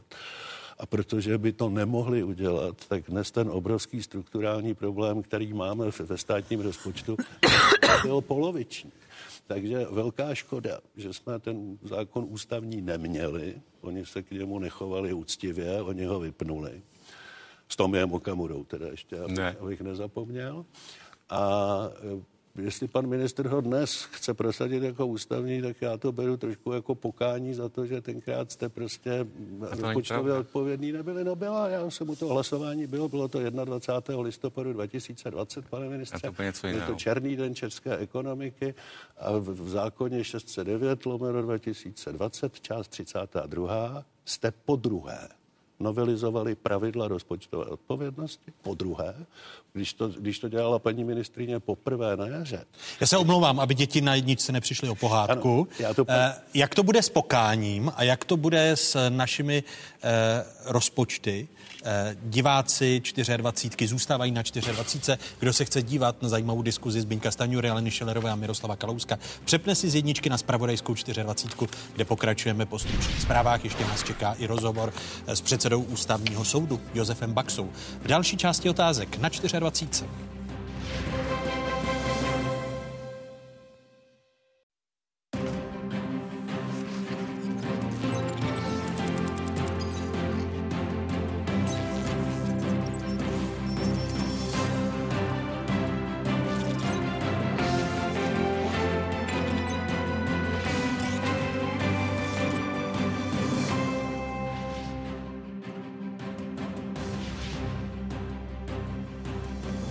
Jste na správné adrese, tady je Spravodajská jednička Zemi, tady je 24 České televize. O jakých tématech se po dnešních otázkách začne mluvit? Pro Českou republiku to skutečně není, není téma. My euro nechceme, my chceme udržet eh, korunu. Peníze nebo život? V pokračování diskuze Zbyňka Staňury, Aleny Šilerové a Miroslava Kalouska. Vyslechněte nález ústavního soudu. Návrh se zamítá. Strážci demokracie, jak těžké je být nezávislý, Hostem otázek předseda ústavního soudu Josef Baxa. Ještě jednou hezké nedělní odpoledne vám všem divákům z Pravodajské 24. Zůstáváte v jedinečném prostoru pro diskuzi a připomínám, že našimi hosty zůstávají ministr financí Zbyněk Staňura a dva bývalí ministři financí Alena Šilerová a Miroslav Kalousek. Dámu a pánové, ještě jednou vítejte ve druhé hodině otázek na 24. Ještě jednou hezkou neděli. Dobrý den. Pane ministře, učinil jste tedy pokání, když Miroslav Kalousek jasně říká, že to oceňuje, že předložíte, eh, dejme tomu na podzim, eh, ten ústavní návrh zákona o dluhové brzdě, tedy že to je vaše pokání, ne. když jste s hnutím ANO ne, ne. rozředovali pravidla rozpočtové odpovědnosti. Ne, já se, oni je vypnuli. Já, se pokusím, já se pokusím uh, udělat to, co se nám nepovedlo společně v letech 90 až 2013 a získat ústavní většinu. Předložení je jedna věc, eh, to si pak můžete fajfku, že jste předložili, ale pokusím se, eh, abychom to přijali. A v minulých dnech a měsících jsme měli takový paradox. Eh, v Německu opozice dala k ústavnímu soudu kvůli hospodaření a důvod byl, že vláda chce moc utrácet. A u nás dala opozice kvůli hospodaření vládu k ústavnímu soudu a důvod byl přesně opačný, že vláda nechce utrácet a chce spořit. Uh, zjednodušil, uh, ne, hodně. A výsledkem eh, rozhodnutí obou ústavních soudů byl vlastně totožný, protože v Německu opozice uspěla a v České republice opozice neuspěla. To znamená, oba dva ty ústavní soudy vlastně řekly, že vláda nemůže utrácet jako bezhlavě a dělat jako vysoké schodky a přenášet tu odpovědnost na další a další generace. Takže přestože byla to jako modelový stejný příklad opozice tak ústavního soudu kvůli hospodaření vlády, tak ten důvod byl právě opačný, ale ty ústavní soudy vlastně rozhodly stejně, aniž by to konzultovali samozřejmě, ale ten princip, že jednou z důležitých věcí zdravého, zdravého vývoje společnosti je mít zdravé veřejné finance, je stejný jak u německých sousedů, tak v České republice. Tady se nám, sou, tady se nám sešly dvě okolnosti. Za prvé to, že skončila ta evropská debata na úrovni ministrů a komise, teď počkáme ještě na ten parlament, a druhá okolnost čerstvé rozhodnutí ústavního soudu. Takže myslím, že je prostor, abychom jednali. To není pastička na hnutí ano, to je... Na budoucí vlády se myslel. Přesně tak. To je jako rozumná brzda pro všechny budoucí vlády, včetně vlády, v kterých budou naše politické strany. A ta, a ta námitka, že zbytečně zadlužujete tu budoucí vlády VIS eh, F35 eh, nebo eh, ty 2 biliony korun, které by asi šly ze státního možná rozpočtu. Možná 2 biliony, možná, možná to nevíme. By, by, tak biliony. každá z těch námitek je jiná. Tak za prvé my jsme uzákonili to, co jsme ani uzákonovat nemuseli. Náš Eh, společenský závazek, eh, spojenecký závazek 2% eh, na HDP a v tom samozřejmě budou výdaje i na 35 nebo na jiné zbraňové systémy, na platy vojáků. To je pořád 2% HDP. Jak se bude dařit ekonomice, tak vysoké budou výdaje do obrany v České republice. A nesouvisí to s tím, jak ty 2% naplníme, co se týče výdajů státního rozpočtu nechci podceňovat debatu o tom, jak naplníme ty 2%, ale je to pořád stejné. Ten, ten zákon platí, já jsem rád, že pro něho hlasovala významná část poslaneckého klubu Hnutí Ano. To nebyl zákon vládní většina versus koaliční menšina. A v rozpočtu na příští rok, v rozpočtových výhledech na další roky budou 2% HDP. Jiná věc, expertní je, na co ty 2% budou použity, takže vliv na budoucí hospodaření nebo na uh, finanční ústavu to nemá žádný. Nemá tak, to žádný, tudíž byste to mohli podpořit. Já ještě eh, ano. nejdou srovnávat ty dvě rozhodnutí ústavního soudu. Vůbec nejdou srovnávat. Jo? Německého a českého. Si, ne, nejde to srovnávat, byl každý o něčem jiným. Já vím, že no, teď to na to nemáme to čas, nemáme čas. My jsme nespochybňovali to, že politická reprezentace to může udělat. My jsme spochybňovali způsob, jakým to udělala, jaký zvolila, eh, že prostě porušila retroaktivitu a tak dále. Ale to je téma, které teď jsme tady neotevřeli. No, Víte, mm, my jsme hlasovali pro ty 2%. My jsme taky zdvojnásobili, jsme byli ve vládách, tak jsme zdvojnásobili výdaje na obranu. My spochybňovali jsme to, jestli je smysluplné utratit je za F-35. Zda nebylo lepší pokračovat pro nájmu Gripenu. Vy jste to rozhodli, spochybňovali jsme cenu, zdá se nám to prostě velká cena. Nicméně prostě pokud vy tu smlouvu uzavřete jako vláda, tak bez zesporu každá další vláda budou-li dodrženy podmínky té smlouvy, tím bude vázána. To bych chtěla, aby tady zaznělo. No počkejte, ale SPD říká, že by se tou smlouvou nevázalo. Vy, já, nemluvím, vládli s... já nemluvím za SPD. Ale vy, kdybyste vládli s SPD, ale... tak byste uh, ten závazek já jsem porušili? Tady, já jsem tady zahnutí ano. Um, já se vás ptám, My jsme ale nikdy neřekli, že bude vládnout s SPD. Ale ptám se, kdyby tato varianta byla na stole, tak je toto pro vás jako pro hnutí ano nepřekročitelné? Nemůžeme porušit vládní závazek, pokud budou dodrženy podmínky smlouvy. To já jsem právník. Ať byste jiného, vládli s kýmkoliv. Ať bychom vládli s kýmkoliv a vůbec mě neposouvejte, že budeme vládnout se SPD. Ne, já jsem se no, jenom ale to je jedna z variant, já, já, já chci jenom říct, že tady je prostě celá řada dlouhodobých investic. A já neznám e, návrhy ještě ani teď, jak to dopadne na ECOFINu, nebo jak to dopadne v Evropském parlamentu. Neznám návrh, se kterým by pan ministr Staňura a vláda Pětikolice přišla, takže teď vlastně se tady bavíme trochu tak jako hypoteticky a vycházím z toho, hmm? co je teď v zákoně, ale to vůbec nemusí být ten případ. Takže určitě jsme připraveni se o tom bavit a jenom říkám, aby to nebyla pastička na každou, ne na hnutí, ano, na každou Ale to, že, jste, to, že i vy jste byli pro rozpočtovou odpovědnost a Miroslav Kalousek vám jsme tady připomněl, také chovali rozpočtově odpovědně. že jste vypli, že jste vypli covid. No, ta ale- mělká pravidla. Ale my jsme v covidu museli prostě se zachovat tak, jak jsme se zachovali a pak jsme samozřejmě společně odhlasovali zrušení, zrušení superhrubé mzdy a tehdy jsme to eh, prostě ještě modifikovali jste vypli ta podle pravidla, výpočtu a podle doporučení expertů ministerstva financí. Notabene pracují tam pořád. Že, I za tohoto ministra. Stručná reakce.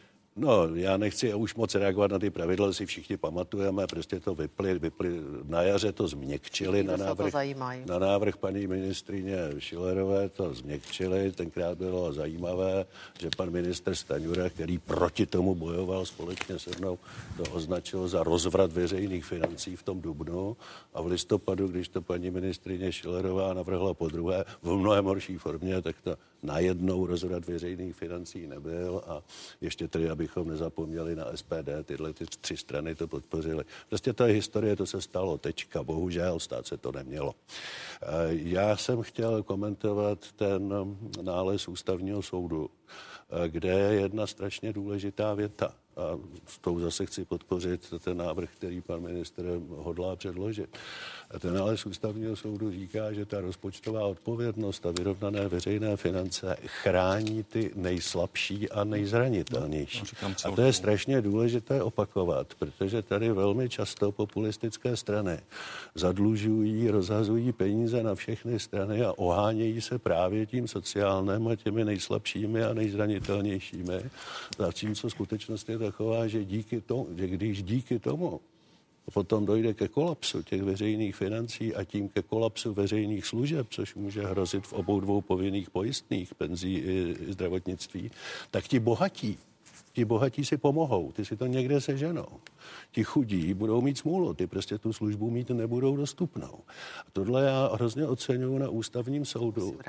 Tohle já strašně oceňuji na ústavním soudu, že tohle on si uvědomuje, že rozpočtová odpovědnost chrání především ty bezbrané a nejslabší, aby měli trvalé dostupné ty základní veřejné služby, ke svému životu potřebují. Čímž Tohle je- si populisté Já neuvědomují. Znova musím, eh, četl, četl jste ten nález ústavního soudu, pane? Zajisté, Četl- četl jsem ho několikrát a četl jsem i disentní stanoviska. Ano, i ty dizentní stanoviska. Tam nikdo nespochybňuje právo vládnoucí většiny prosadit svoje politické priority. Oni prostě to takto chtěli, my bychom tomu bránili. Ale způsob, jakým to udělali, a ta motivace byla čistě politická.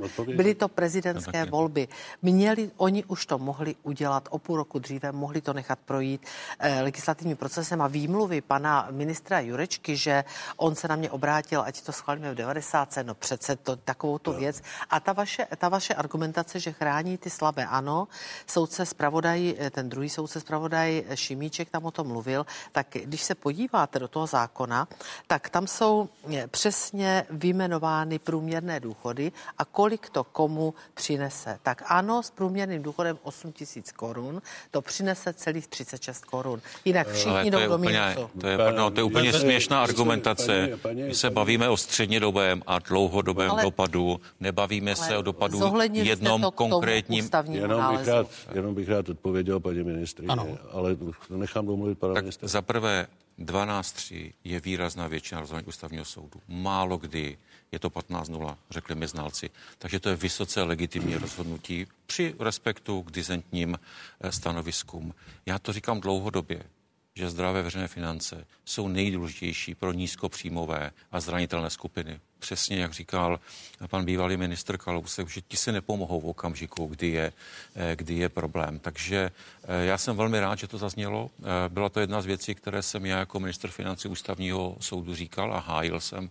Mimo jiné tím jsem hájil naše kroky, ne pouze v tom konkrétním jednom návrhu zákona, ale jako dlouhodobý princip v tom střednědobém a dlouhodobém uh, horizontu. A jenom, když, se vrátíme k těm kritériím maastrichtským 60% uh, celkové zadlužení a 3% roční, To nejsou ideální hodnoty, to jsou mezní, to si musíme říct. Ten cíl nekončí tím, že máte 59,9 a 2,98 ten rok, že je to skvělé. To jsou pouze mezní hodnoty. Ty správné hodnoty jsou mnohem nižší. Nejenom mezní, pane ministře, ale dlouhodobě udržitelné. To znamená, předpokládá se, že, i v, že to musíte držet v normálních časech na takové úrovni, že i v době krize se vejdete do 3%. Které většina zemí EU poslední, do, do, Dovolíte, abychom se ještě dostali k poslednímu tématu? Já bych ale rád odpověděl paní ministrině. Když to bude, když to bude poslední poznámka, ta fiskální pravidla na evropské úrovni byla vypnuta čtyři roky. 2021, 2020, 2021, 22 a 23. Letos po čtyřech letech platí ta stará a od ledna uh, může, uh, bude platit 20. A proč chceme tu ústavní většinu? Ta říká, že může nastat okamžik, kdy se ta pravidla z nějakých dobrých důvodů změní ale ústavní většina předpokládá mnohem širší sociální zhodu a společenskou zhodu na tom, že ta situace nastala. To je rozdíl mezi běžnou a ústavní většinou. Proto my dlouhodobě ale... stojíme o tu ústavní ano, většinu. To... Ale my jsme Ve, to velmi... ústavní většinou, eh, jak vy říkáte, vypnuli, to nebylo plné vypnutí, ale my jsme to udělali ústavní většinou, podle mě, když počítám ty hlasy. Ve, ve, velmi stručně odpověste, protože se dostaneme k jednomu já jenom velmi stru... místu. Já jenom velmi stručně na ten ústavní soud k těm důchodům, byť už je to dneska také historie. V tomhle my se, paní ministrině, spolu lišíme. Já jsem se velmi zlobil na podzim roku 2023, že to vláda neřeší. Podle mého názoru to měla řešit na podzim, měla, měla všechny informace a velmi jsem se zlobil, že v rozpočtu byla nula. Tak to se proto, protože bylo zřejmé, to že, to, že to nula být nemůže. Ale když už se přes tohle zlobení ta vláda nakonec k tomu odhodlala, podle mého názoru zbytečně pozdě, ale odhodlala. volbě, tak jsem jí, to, to je jedno, nemůže, prostě Kvůli odhodlala, tak jsem jí držel všechny palce, tak jsem jí držel všechny palce, zatímco vy místo, abyste tedy po té kritice jí to usnadnila, když stačilo jenom říct, my budeme proti, ale nebudeme to blokovat. Tak nemuselo vůbec dojít ne. k žádnému ústavnímu soudu. Vy jste ne nejprve kritizovali, že to ta vláda neřeší. A to podle mě správně, to já jsem kritizoval taky. A když už to konečně řešit začala, tak vy jste dělali všechno pro to, aby to vyřešit nemohla. Tak tohle už Musím prostě není, fér, to už není férový postup ani férová miliard, a v tom se shodujeme, mělo být v rozpočtu minimálně 20 miliard, protože o tom mluvil fiskální výhled ministerstva financí, hovořila o tom Národní rozpočtová rada. Vláda to začala řešit s ohledem, jestli můžu, Pane ministře, vy jste, ty, vy jste ty podklady měl, máte tam expertní týmy, vy jste dobře viděl, že to nebude nula, že to nemůže být nula. Začala to řešit v momentě, kdy se z, té, z těch 20 miliard stalo 34,4 a začala to řešit pro, pro, podle nás, dobře, podle ústavního soudu ne, podle nás protiústavním způsobem. To jsme tolerovat nemohli. Tak, do, dovolíte-li... Nezlobte, ne. nezlobte se jednu větu, to musím říct. Já prostě nemohu přijmout, že někdo někoho kritizuje za to, že to nedělá a potom dělá všechno pro to, aby mu to znemožnilo udělat. To byl váš postup. Protože to udělal a tomu já prostě, za nás tomu já, tomu já prostě nerozumím. Úplně ne, já se omlouvám. Můžeme se ještě dostat k 37 opatřením. Můžeme, ale... Miroslav Kalousek se rozčílil. Já jsem, eh, ne, pohodě. Já taky ne. Já tak, teoretická situace. V září, ne, žádná teoretická v září situace, předložíme návrh zákona o zpomalení valorizaci do poslanecké sněmovny. A tato sněmovna, a víme, jak funguje, to schválí během pěti měsíců, včetně Senátu a eh, podpisu prezidenta, ať by byl prezidentem kdokoliv, úplná fikce tak radši fikce. čekáte, tak radši čekáte, ne. ale vaše ne, pozice by byla samozřejmě o těch 37, protože e, i toto bude jedno z hlavních témat rozhovoru s Josefem Baxou, který přijde za pár, za pár minut. E, 37 cílů Národní ekonomické rady vlády. E, co ekonomové vládě navrhují do zbytku funkčního období? Mezi těmi 37 návrhy je Eh, lepší eh, výběr daní, respektive elektronizace státu, včetně zavedení jednotného inkasního místa, které jsem chtěl probírat detailněji. Eh, apelují na změny v zákonníku práce, který považují za zkostnatělý, zmiňují možnost Propuštění zaměstnance bez udání důvodu, ovšem v rozumné lhutě a s odstupným závislým například na výši odpracovaných let. Jak to funguje v Dánsku? Pracovnímu trhu by podle ekonomů pomohl i chytře regulovaný přísun pracovní síly ze zahraničí. Ekonomiku brzdí podle nervu i přílišná byrokracie, neefektivní státní zprávy a nedokončená digitalizace, například už zmíněné jednotné inkasní místo. Ekonomové apelují také na změny ve zdravotnictví, vyšší, jednodušší zapojení lidí v exekuci, vězňů nebo dětí z dětských domovů. Navrhované změny zákonníku práce se staly jedním z hlavních témat. Eh, odbory eh, jsou ve varu, v klidu je nenechal zejména návrh na propuštění zaměstnanců bez udání důvodu. Je to extrémně nebezpečný nesmysl.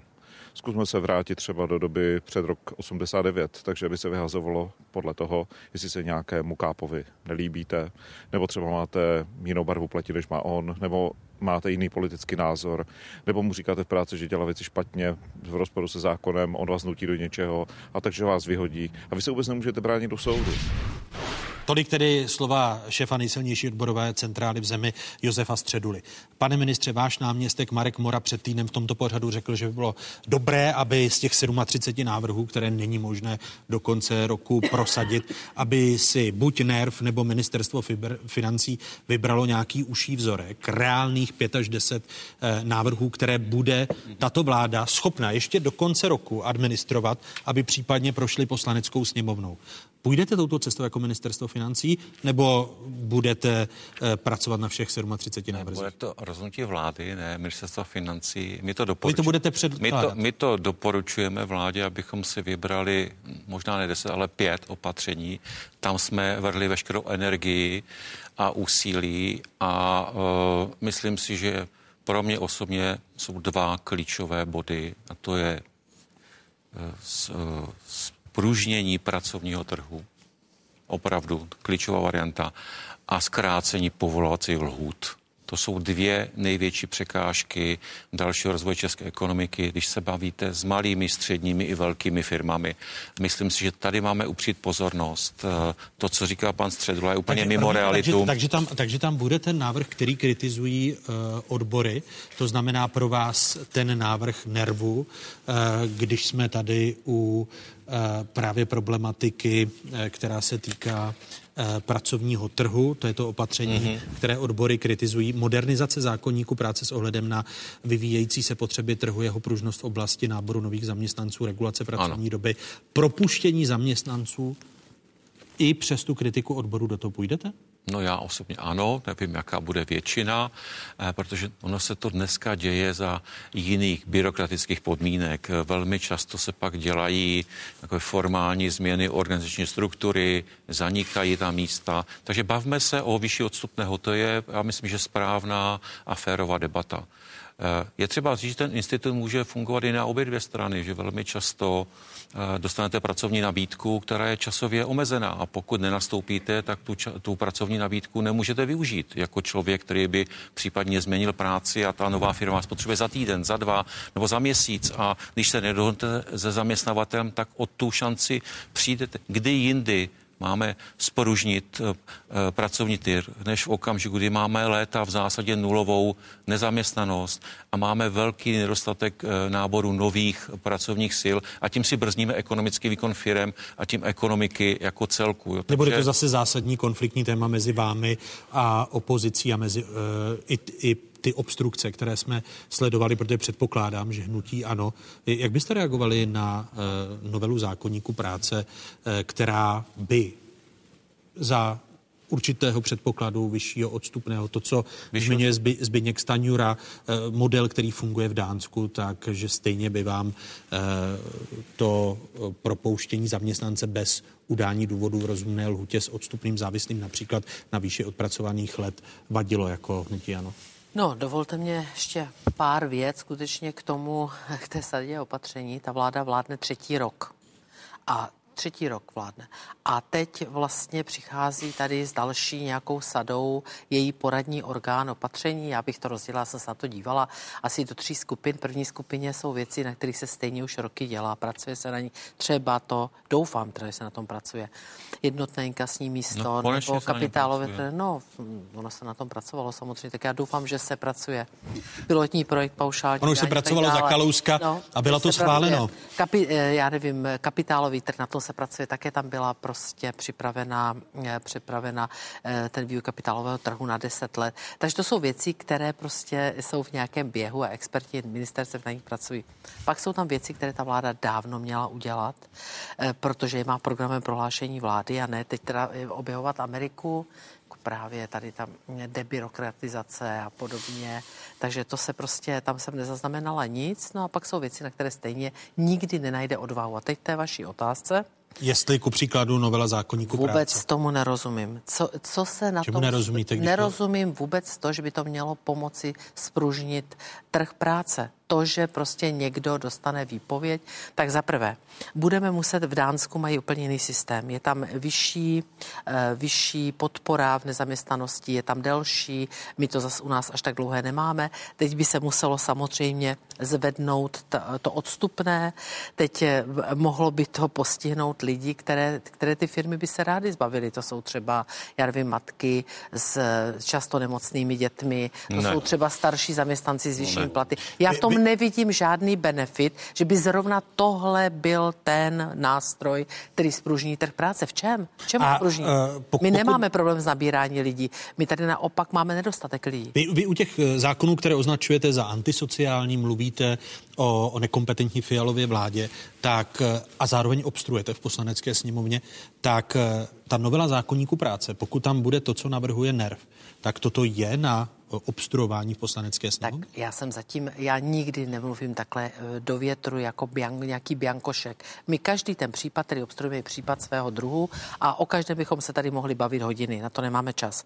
Toto jsem neviděla, ten návrh, četla jsem nějaké tamhle eh, doporučení, nějakou hraběcí radu, eh, prostě z No vy jste nerv měli orgánu. také, t, ano, takže no, ty, jsme, ano, ale to se neoznačovala, za vás jste to neoznačovala za hraběcí tak rady? byly tam zřejmě myšlenky, které mě víc oslovovaly, než tohle třeba vůbec nechápu. Jo, tam je to rozděleno jakých tří skupin a nerozumím tomu, ale samozřejmě záleží, jak by to vypadalo, ten legislativní text, jak by prostě o co by tam šlo, ale jak tohle může spružnit eh, prostě trh práce. Vůbec má, má nechápu. smysl ještě ve druhé polovině funkčního období vzít si, uh, Zbigněk Staňura mluvil o dvou úhelných eh, tématech, která si z toho on jako ministr financí vezme, a to zrychlení povolovacího řízení a novela spružnění trhu práce, novela zákonníku práce. Když si ten text přečtete, Eh, tak nutně dospějete k názoru, že to je nadčasový inspirativní text nejenom pro tuto vládu, ale pro vládu příští. Dokonce, eh, dokonce volebního období jsou necelé dva roky. Hmm. To znamená, lze zrealizovat jenom něco. Já řeknu, co bych uvítal jako volič. Já bych jako volič uvítal, kdyby vláda odstraňovala tu strukturální nerovnováhu eh, ve svém deficitu, alespoň takovým tempem, jakým slíbila ještě loni v květnu. Tomuto slibu zůstala dlužna z 90%, slíb, naplnila ho jenom z 10. Kdyby skutečně došlo ke spružnění pracovního trhu, nemá teď cenu, aby se tady, aby jsme se teď hádali o jednom opatření. Hmm. Ono je možný, že dojdou k, k úplně jiným opatřením, jak spružnit pracovní trh, ale fakt je, že je nepředstavitelně svázaný a mu měl by být uvolněn, o tom není pochyb. Souhlasím s panem ministrem, co se týče lhůt povolovacích řízení řízení a docela by se mi ještě líbilo, to by se dalo do voleb stihnout, kdyby se odstranily nějaké byrokratické překážky, zejména v oblasti kontrol, a, která někdy hraničí se šikanou. Tohle na první místo samozřejmě dávám to odstranění těch makroekonomických nerovnovách. Jo. To ne, nevybudujete zdravou ekonomiku na nezdravých uh, nerovnováhách. A tohle, kdyby se stihlo do konce roku, tak té vládě tleská, do konce volebního období, tak té vládě tleskám a rád jí budu znovu volit. Když se k tomu nebude mít, tak to budu... Tak, tak budete volit hnutí ano. Ne, tak, tak určitě nebudu volit hnutí ano, tak budu přemýšlet, co budu dělat. Ta, ta dvě, dva, tři, dvě, tři opatření, která ještě, protože vy jste zmínil že dvě jsou pro vás klíčová. Eh, zrychlení povolovacích řízení a spružnění trhu práce. Která by tam byla ještě dvě, tři, když mluvíte o pěti? Tak určitě digitalizace, kdy než musíte investovat, to je ta první fáze, aby se vám ty peníze eh, vrátily. Můžeme se bavit o jednotném inkasním místě klidně v podrobnostech, tam taky nejsme v tom úplně sami bude záležet, jak se budou chovat uchazeči. Eh, ten velký tendor je vypsán, uvidíme, jaké bude chování uchazečů. Eh, zda to bude mít standardní průběh, co se týče času, nebo to budou nestandardní prodlevy, to já v této chvíli určitě, určitě nevím. A určitě ten boj s byrokracií, který nekončí nikdy. Nikdy si vláda nemůže říct, už je dost, už máme akorát míru, míru byrokracie a velmi často možná vznikne nějaká nová povinnost. A já bych byl rád, že v okamžiku, kdy vznikne nová povinnost, abychom dvě staré zrušili. Jo, já nemůžu vyloučit, že vznikne něco, ukáže se potřebuje nějak, nějakou novou povinnost, aby někdo plnil, ale pak nějakou e, vezmeme. A co se týče kontrol, e, pracujeme na to, letos předložím návrh zákona, který to zjednoduší. Hlavně řekne, že jeden bude chodit kontrolovat. Jeden. A ne, aby se ty kontroly neustále dublovaly, opakovaly. To pak ti, kteří jsou kontrolovaní, jsou z toho ale opravdu oprávněně zoufalí. Teď mluvíte ve vztahu ke všem orgánům veřejné zprávy. Ke všem orgánům veřejné zprávy, samozřejmě. To musí být celý systém těch kontrol, nemůžeme z toho výmout jeden. Takže, takže by ku příkladu orgán. chodili jenom finanční úřad, anebo okresní zpráva. Tak když vezmu dotací, tak chodí ten, kdo ji poskytuje, může přijít ministerstvo financí, že to evropské může přijít auditní jednotka a ještě přijde NKU na jednu a tu samou věc. Když si pak vezmeme provozovny, restaurace, kolik těch kontrol tam chodí, když má někdo víc provozoven, tak je tam vlastně na, na měsíční bázi tam má nějakou kontrolu v jedné nebo v druhé. Báčné, ale to já si jenom povzdychnu, že my jsme předkládali nejenom jednotné inkasní místo, které bylo dokonce schváleno, pak bylo i zrušeno, ale předkládali jsme i jednotné kontrolní místo, ano. takže pokud to bude oživeno, já budu jenom tleskat. Je, e, a no. naši Ledová kladla tu otázku, že jí zajímá, jak to bude fungovat. No. Jednotné kontrolní místo jste slyšeli? No, jednotné kontrolní místo, bylo by to ideální, ale samozřejmě každý ten zákon má jiná procesní pravidla, každá, každá tak, tak, každý ten kompetentní orgán, tak abych to řekla přesně. E, nebudu se tady dopouštět úplně do detailu, ale prostě nemůžete zakázat někomu, že tam byla finanční zpráva, takže tam nemůže přijít zpráva sociálního zabezpečení, že ta postupuje podle úplně jiných předpisů. Takže inkasní aby místo, to nebyli, tak, aby to neskončilo tak, jak s tou vaší daňovou brzdou, no, s tou vaší daňovou brzdou, která je v programu prohlášení vlády a nikdy nebude. Takže taky takový ten jety. No, já každopádně, pane ministře, poprosím, protože už jsme v tom, v tom eh, rozpočtovém výboru po několikáté, tak jestli by nás někdo mohl, nemusí to být přímo vy, jestli by nás někdo přišel informovat o postupu digitalizace, protože byl nějaký plán, ten prostě byl nějak nastaven, no. byla paušální daň, ta byla pilotem, aby jsme teda zjistili, protože pořád tady říkáte, že teprve teď vy jste s tím A budu rád, a budu rád, si řekli, když... jak to vypadá. A já si myslím, že už je to naplánované. Já mám informaci, že šéfka finanční zprávy je pozvána na jednání uh, rozpočtového výboru. To je digitalizační projekt, která dělá finanční zpráva, samozřejmě ve spolupráci s námi a tam dostanete nejenom vy, ale veřejnost detailní informaci, v jakém stavu jsme to převzali, kde jsme dneska a co chystáme a, a kde bychom mohli mít těším. funkční řešení. Já se těším na další setkání. A já se těším na další setkání vás tří. Byla to zajímavá. Tak máte debata. tam vlastně. Dě, děkuji ministru Bartoše. financí Zbyňku Staňurovi, bývalé ministrní financí Aleně Šilerové a bývalému ministru financí Miroslavu Kalouskovi. Děkuji, že jste byli hosty otázek a těším se na shledanou. Díky. Ústavní soud a zákony vrcholného politického významu. Kombinace, která vždy budí vášně. Povstaňte, přichází soud. To se stalo, když soudci zrušili poplatky a nadstandardy ve zdravotnictví, sociální škrty vlády Petra Nečase nebo úsporné změny ve stavebním spoření. Zrušení části volebního zákona v roce 2021 dokonce vyprovokovalo tehdejšího premiéra k nebývalé ostrému útoku na nezávislou instituci.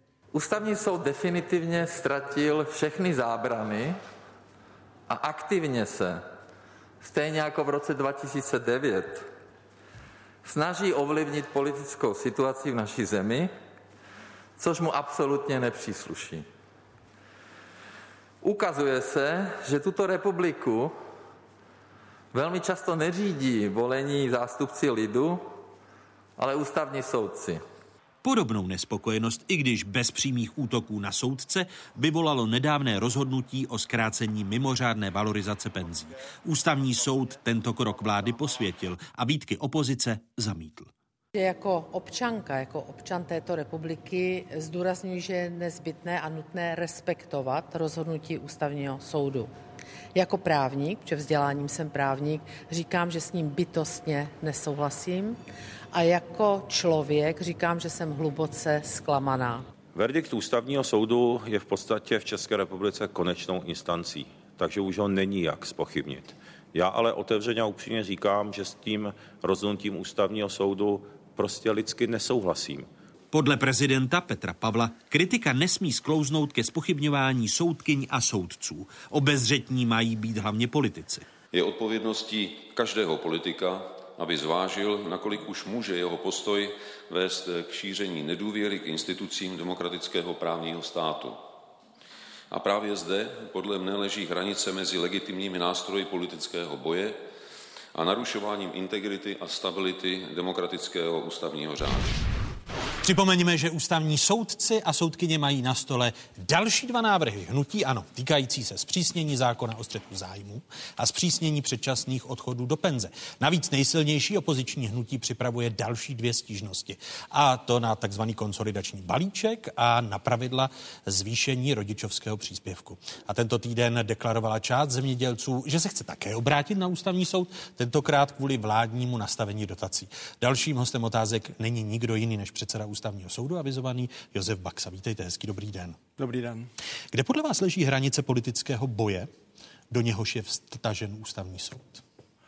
Hmm, zdá se v poslední době, že ten politický boj ani nemá moc hranice, ale určitě se nenachází uvnitř ústavního soudu.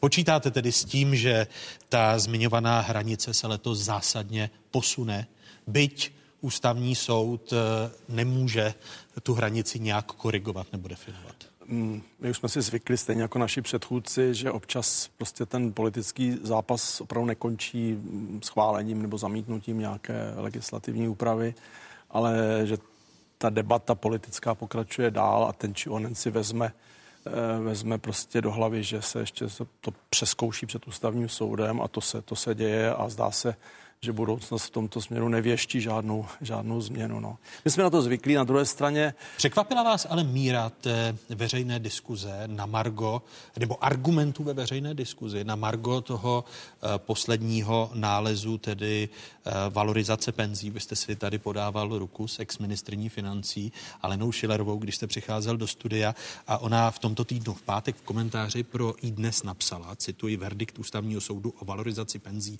je nálezem na který bude chtít ústavní soud jednou rychle zapomenout. Konec citátu. Hmm.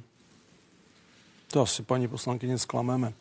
Nebudete chtít zapomenout? Ne, já si myslím naopak, že ten nález, já už jsem to řekl i veřejně, že ten nález je pro budoucnost, eh, že má přesah eh, přes tu materii, kterou jsme řešili a že z něj lze snad i vysledovat, jakým způsobem ústavní soud uvažuje a bude uvažovat. Ono víte, ten nález, eh, pravda, nebyl to na jedné straně nebyl to nejtěžší případ ústavního soudu za 30 let, ale možná, že to byl případ za poslední roky, který eh, zbudil největší pozornost tím, že se dotýkal takové skupiny lidí, proto na něj byla upřena pozornost, ale na třetí straně, eh, když bychom si odmysleli tu materii, to znamená, že se rozhodovalo o mimořádné valorizaci důchodu, jestli to snížení, zvýšení je nebo není ústavně v pořádku. Kdybychom to takhle vyndali, tak tam zůstávají prostě obecné věci, za jakých podmínek může e, být zákon schválen v rychlejším procesu, jak má vypadat parlamentní debata, debata a co je nebo není přípustná zpětná účinnost zákona. To jsou úplně obecné věci, které samozřejmě byly v judikatuře, jsou v judikatuře a i v příštích případech budou určitě předmětem rozhodování ústavního soudu. A ta razance té veřejné diskuze, to nač narážím. Uh... Ta razance mě opravdu zaskočila. To musím říci, že já, jak známo, já nosím talár prakticky 40 let. Byl jsem eh, dlouhý čas trestním soudcem, soudil jsem různé násilníky, zloděje, lupiče i vrahy. A jsem nikdy na svoji adresu nedostal tolik uh, urážlivých, nenávistných a výhružných projevů jako za poslední týden. Komu nebo čemu to přečítáte?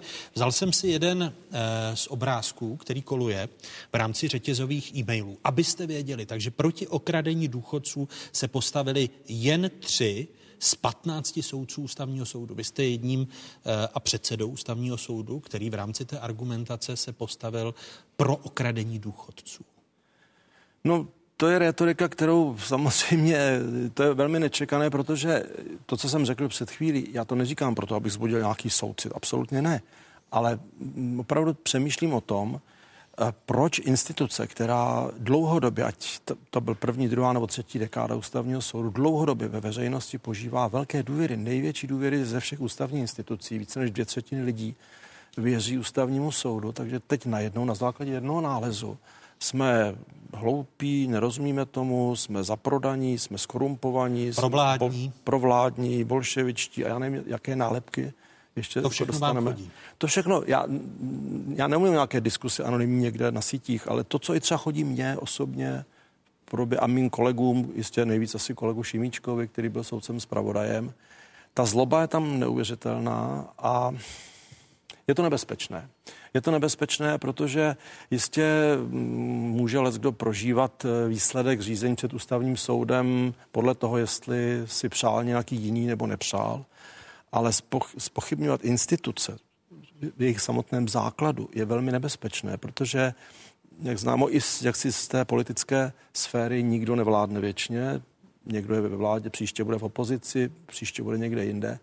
A tyhle instituce jsou velmi důležité, nejenom pro tu chci, politickou sféru, ale pro každého z nás. Ústavní soud, to chci zdůraznit a opravdu se výrazně ohradit. Ústavní soud nikomu neslouží. Není prezidentský, není vládní. Ten patří každému, nikomu a každému. A na to je třeba, aby si lidé spolehli a pořád z toho vycházeli. Proto se ptám, jedno takové rozhodnutí a to další čtyři, které jsem mi vyjmenoval na začátek našeho rozhovoru, jsou před vámi, kde mohou pokračovat ty argumenty, že jste antisociální, komunističtí, eh, provládní a podobně, protože vás ještě v letošním roce čeká konsolidační balíček, pravidla zvýšení rodičovského příspěvku, to jsou dvě avizované stížnosti, další dvě, které před vámi leží, zpřísnění zákona o střetu zájmu a zpřísnění předčasných eh, odchodů do penze. Já na to můžu odpovědět jenom tak, že vlastně ústavní soud jaksi nes, nesejde z cesty, nesleví e, ze svých kritérií, bude navazovat na práci svých předchůdců, ta kontinuita v judikatuře je opravdu velká hodnota. A naším, naším asi úhlem pohledu je ústavnost. Nic jiného. My nehodnotíme, jestli, jestli politicky bylo něco dobře nebo špatně. To není, přiznejme si, že mnoho, eh, no mnoho, celá řada možná schválených zákonů eh, může být hloupých, může být nekvalitních, mizerných, může být zbytečných. Ale přesto ani jedno, ani druhé, ani třetí není zásah. Není důvod pro zásah ústavního soudu.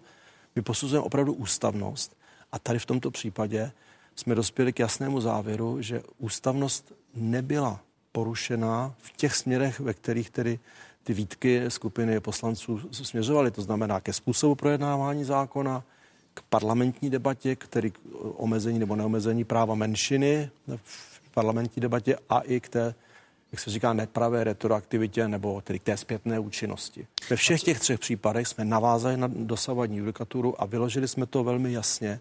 Dali jsme si, myslím, velkou práci s tím, abychom to i veřejnosti zprostředkovali, počínaje přímým přenosem eh, vyhlášení, pak tiskovými konferencemi, rozhovory eh, v médiích a tak dále.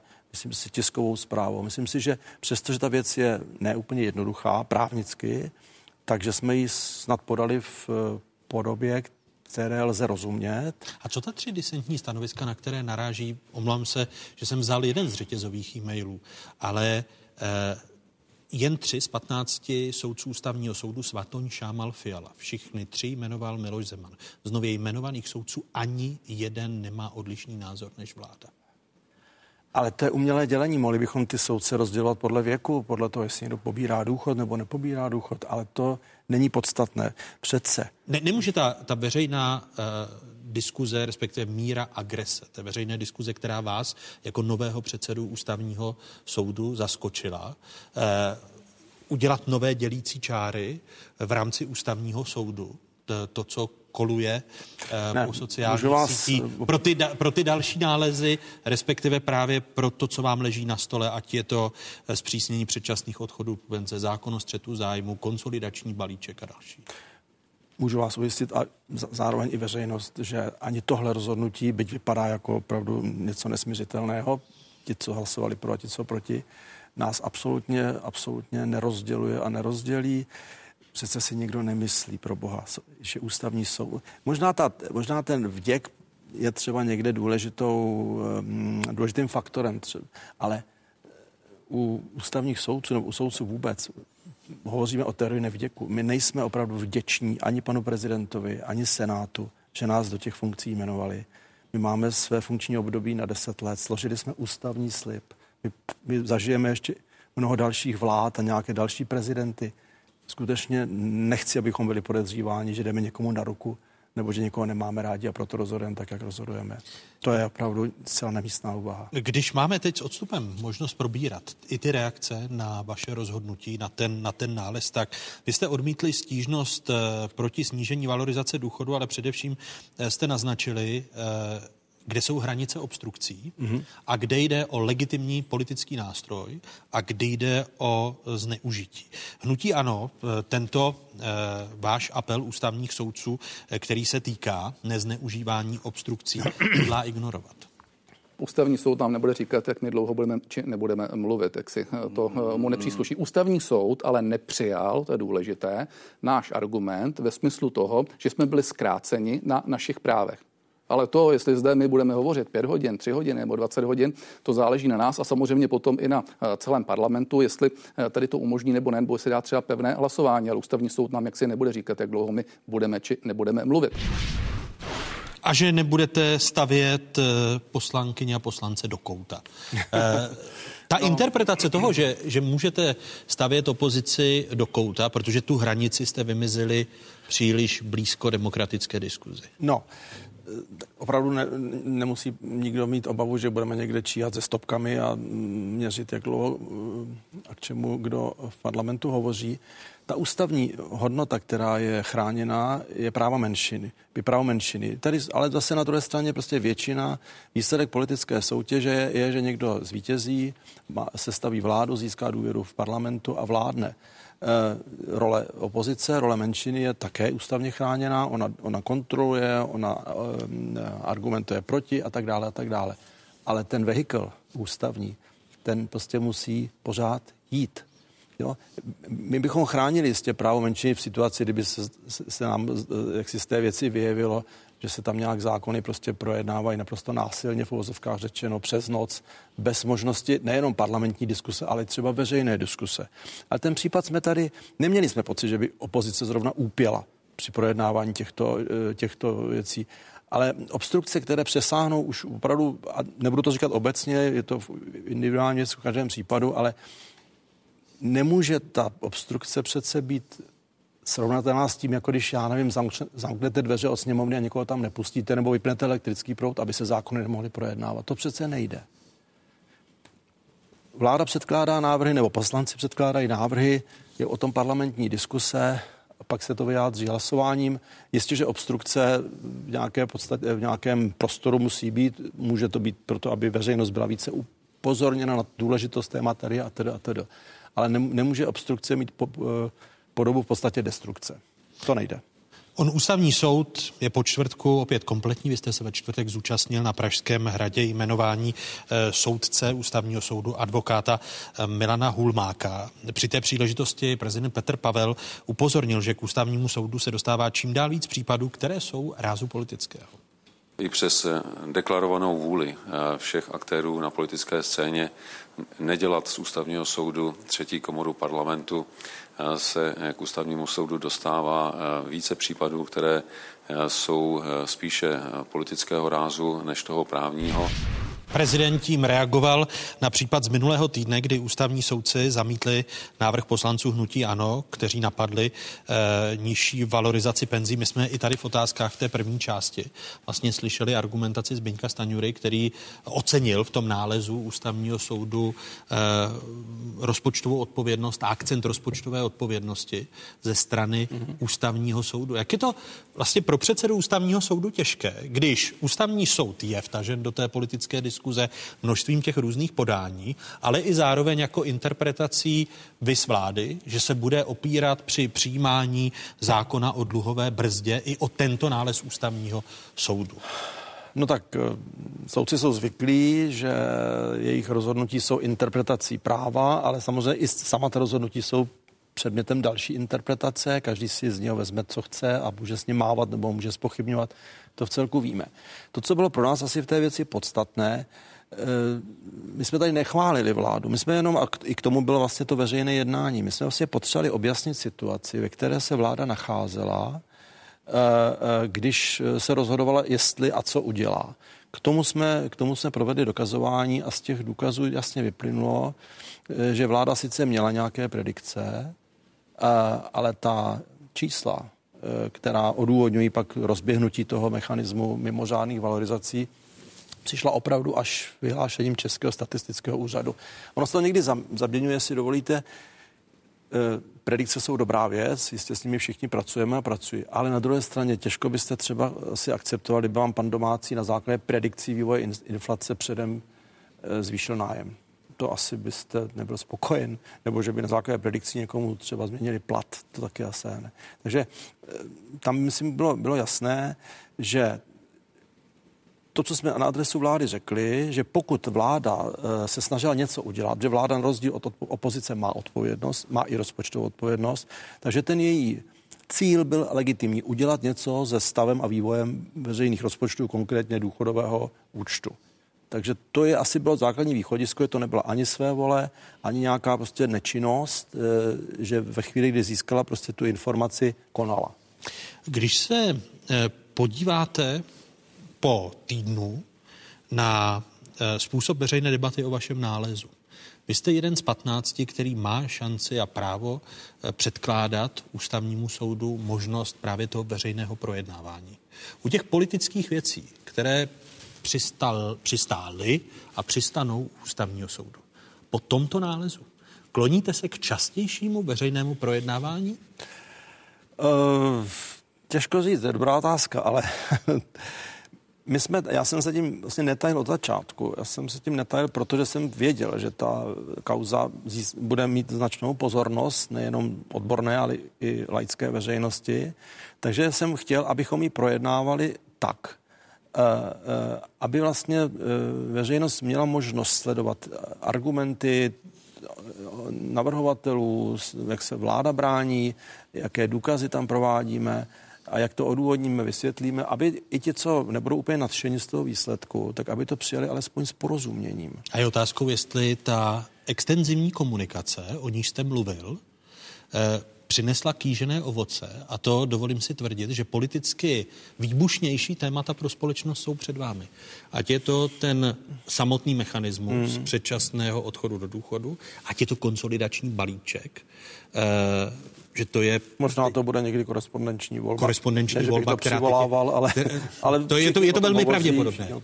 Tak eh, ten extenzivní způsob ukázal se ku škodě nebo ku prospěchu? Já si myslím, že když to ne, ne, ne, nemůžeme říkat, jako že by všichni říkali, aha, no to jste výborně rozhodli, jistě ty reakce jsou, ale to jsou reakce asi lidí, kteří byli předem přesvědčeni o něčem a ani možná nečekali, teď ty, ty reakce a výrazy byly okamžitě ještě předtím, než jsme vůbec začali číst odůvodnění toho nálezu. Myslím si, já to řeknu obráceně, kdybychom nic neudělali, jenom pověsili na web ten prostě 50 stránkový nález a řekli, tak si ho tam přečtěte, tak by to asi bylo mnohem horší. No. Takže Kdy, já nemůžu po, jako po, říkat, počít... že ve všech věcech budeme takto postupovat. Konání ústního jednání před ústavním soudem je výjimkou. Zákon říká, jestli to, jestli to může přinést jako něco pro obě, lepší objasnění věci, nebo když se provádí dokazování, což se v, v každé věci nekoná, nebo ty podmínky nejsou splněny. Takže tu a tam jistě ano, ale ne nějak jako samoučelně kvůli nějaké vlastní exibici, to určitě ne. Tam, kde to bude potřeba, to uděláme, tam, kde to nebude potřeba, to neuděláme. E, teď to, co se nabízí, ten nejbližší, eh, ta nejbližší stížnost, kde vidíte eh, vy jako předseda ústavního soudu možnost pro nařízené veřejné uh, Pozor, já jsem, jak jste správně řekl, já jsem jeden z 15 soudců, já to jednání jistě nařídím, ale i, to, i této věci předcházela debata uvnitř pléna a my jsme se shodli na tom, že, že jednání nařídíme, takže já tam rozhodně žádnou carskou pravomoc nemám a i kdybych ji měl, tak ji nebudu takto uplatňovat. A teď, to, budu, to, to nevíme, to, to, to nevíme. chtít navrhnout? To nevíme, protože nemáme ještě tu věc na stole. Ty další věci máme, má soudce zpravodaj, ale plénum to zatím nebylo předloženo, takže já nemůžu teď říct absolutně nic o tom, jaký to bude mít průběh to další projednávání. Zmínil jste, eh, a já jsem zmínil, že jste kompletní. Milan Hulmák obsadil místo po Jiřím Zemánkovi. Mm-hmm. Jeho desetiletý mandát skončil zhruba před dvěma týdny. Je tak osmým ústavním soudcem nebo soudkyní, kterého jmenoval prezident Petr Pavel. Eh, připomínám, že ústavní soud není součástí soustavy obecných soudů. Jeho úkolem je, cituji, zejména chránit ústavnost základní práva a svobody vyplývající z ústavy listiny základních práv a svobod a dalších ústavních zákonů České republiky a garant garantovat ústavní charakter výkonu státní moci. 15 soudkyň a soudců, kteří jsou jmenováni na dobu deseti let, přičemž opakování mandátu ústava zakazuje. U toho bych se chtěl s vámi... Nezakazuje. Eh, nezakazuje, pardon, promiňte, přeřeknutí.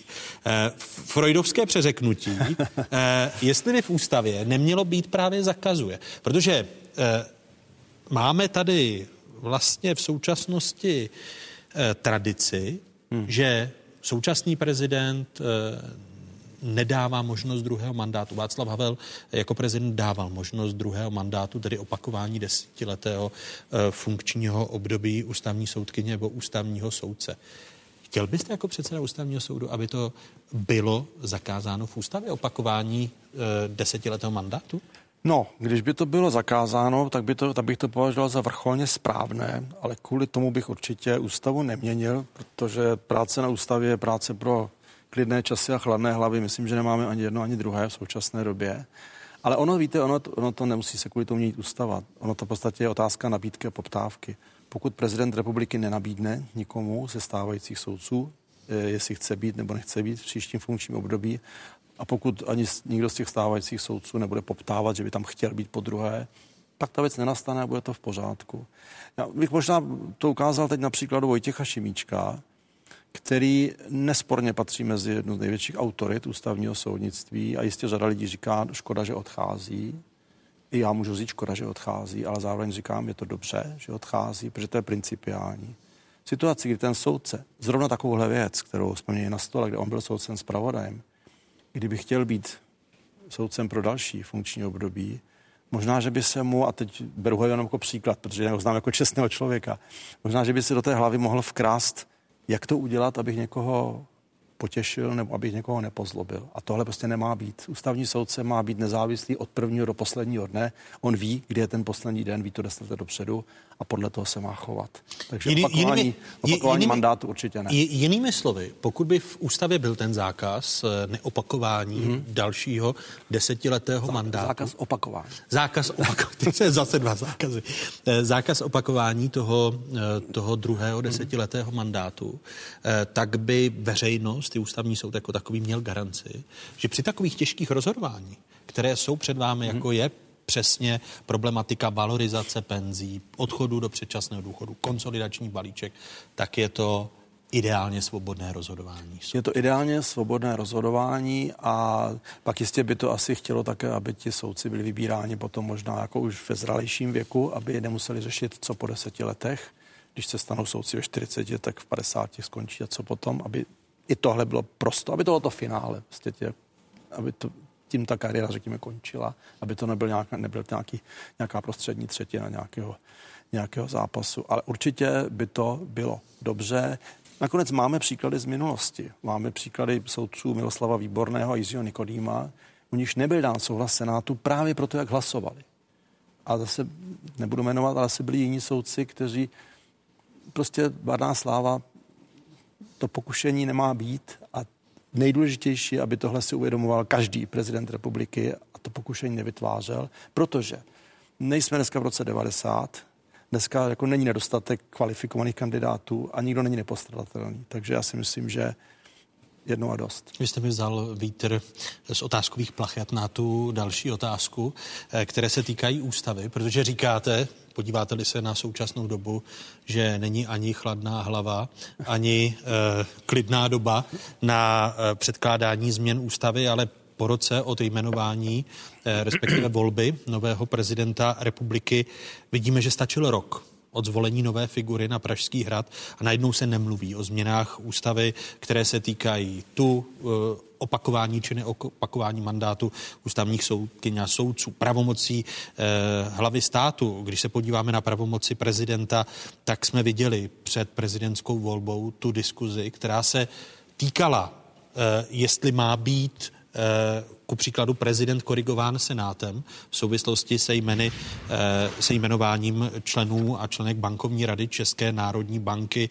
Eh, o čem podle vás vypovídá, že zvolí se prezident a ta bouřlivá diskuze o tom, co by bylo funkční v rámci současné ústavy, je to podobné jako ústavní zákon o dluhové brzdě. Všichni to slibují, pak když se ocitnou u vlády, tak jim to nevyhovuje, protože by je takový ústavní zákon musel korigovat. Tak eh, nemusíme mít jenom prostě ty psané a vyryté texty, můžeme mít taky prostě slušné chování a zvyklosti a pak ta potřeba to všechno regulovat a upravovat a popisovat a spodrobňovat a měnit vlastně taková, taková nebude. A ta ústava je založena na tom, že všichni ti ústavní aktéři jsou na svém místě, znají svoji roli, složí slib eh, a tu, vykonávají tu funkci jakoukoliv proto, aby aby to všechno šlo, aby ústavní systém fungoval a aby lidé měli důvěru v ten systém, v instituce, v právo a aby mohli dělat to, co jinak jako svobodní lidé prostě chtějí dělat, aby se jim dobře žilo s pocitem svobody a bezpečí.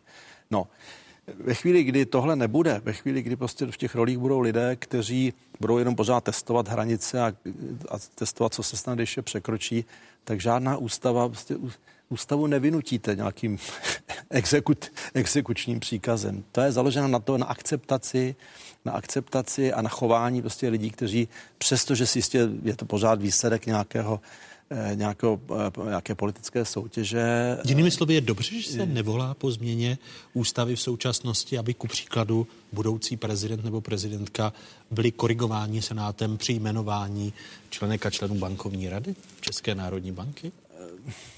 Víte, já to řeknu na příkladu. Ve chvíli, kdy se budeme chovat odpovědně třeba, nevím, v zacházení se zápalkami, tak nebudeme asi nutně potřebovat, aby všechno kolem nás bylo z nehořlavých materiálů. Konstatuje předseda ústavního soudu Josef Baxa, který byl dnešním hostem otázek. Děkuji za tento rozhovor a těším se na další. Rádo se stalo. Naschledanou. Takové byly dnešní otázky. Připomínám, že nás najdete na internetových stránkách České televize. Hezký zbytek neděle, pokud možno ve společnosti 24.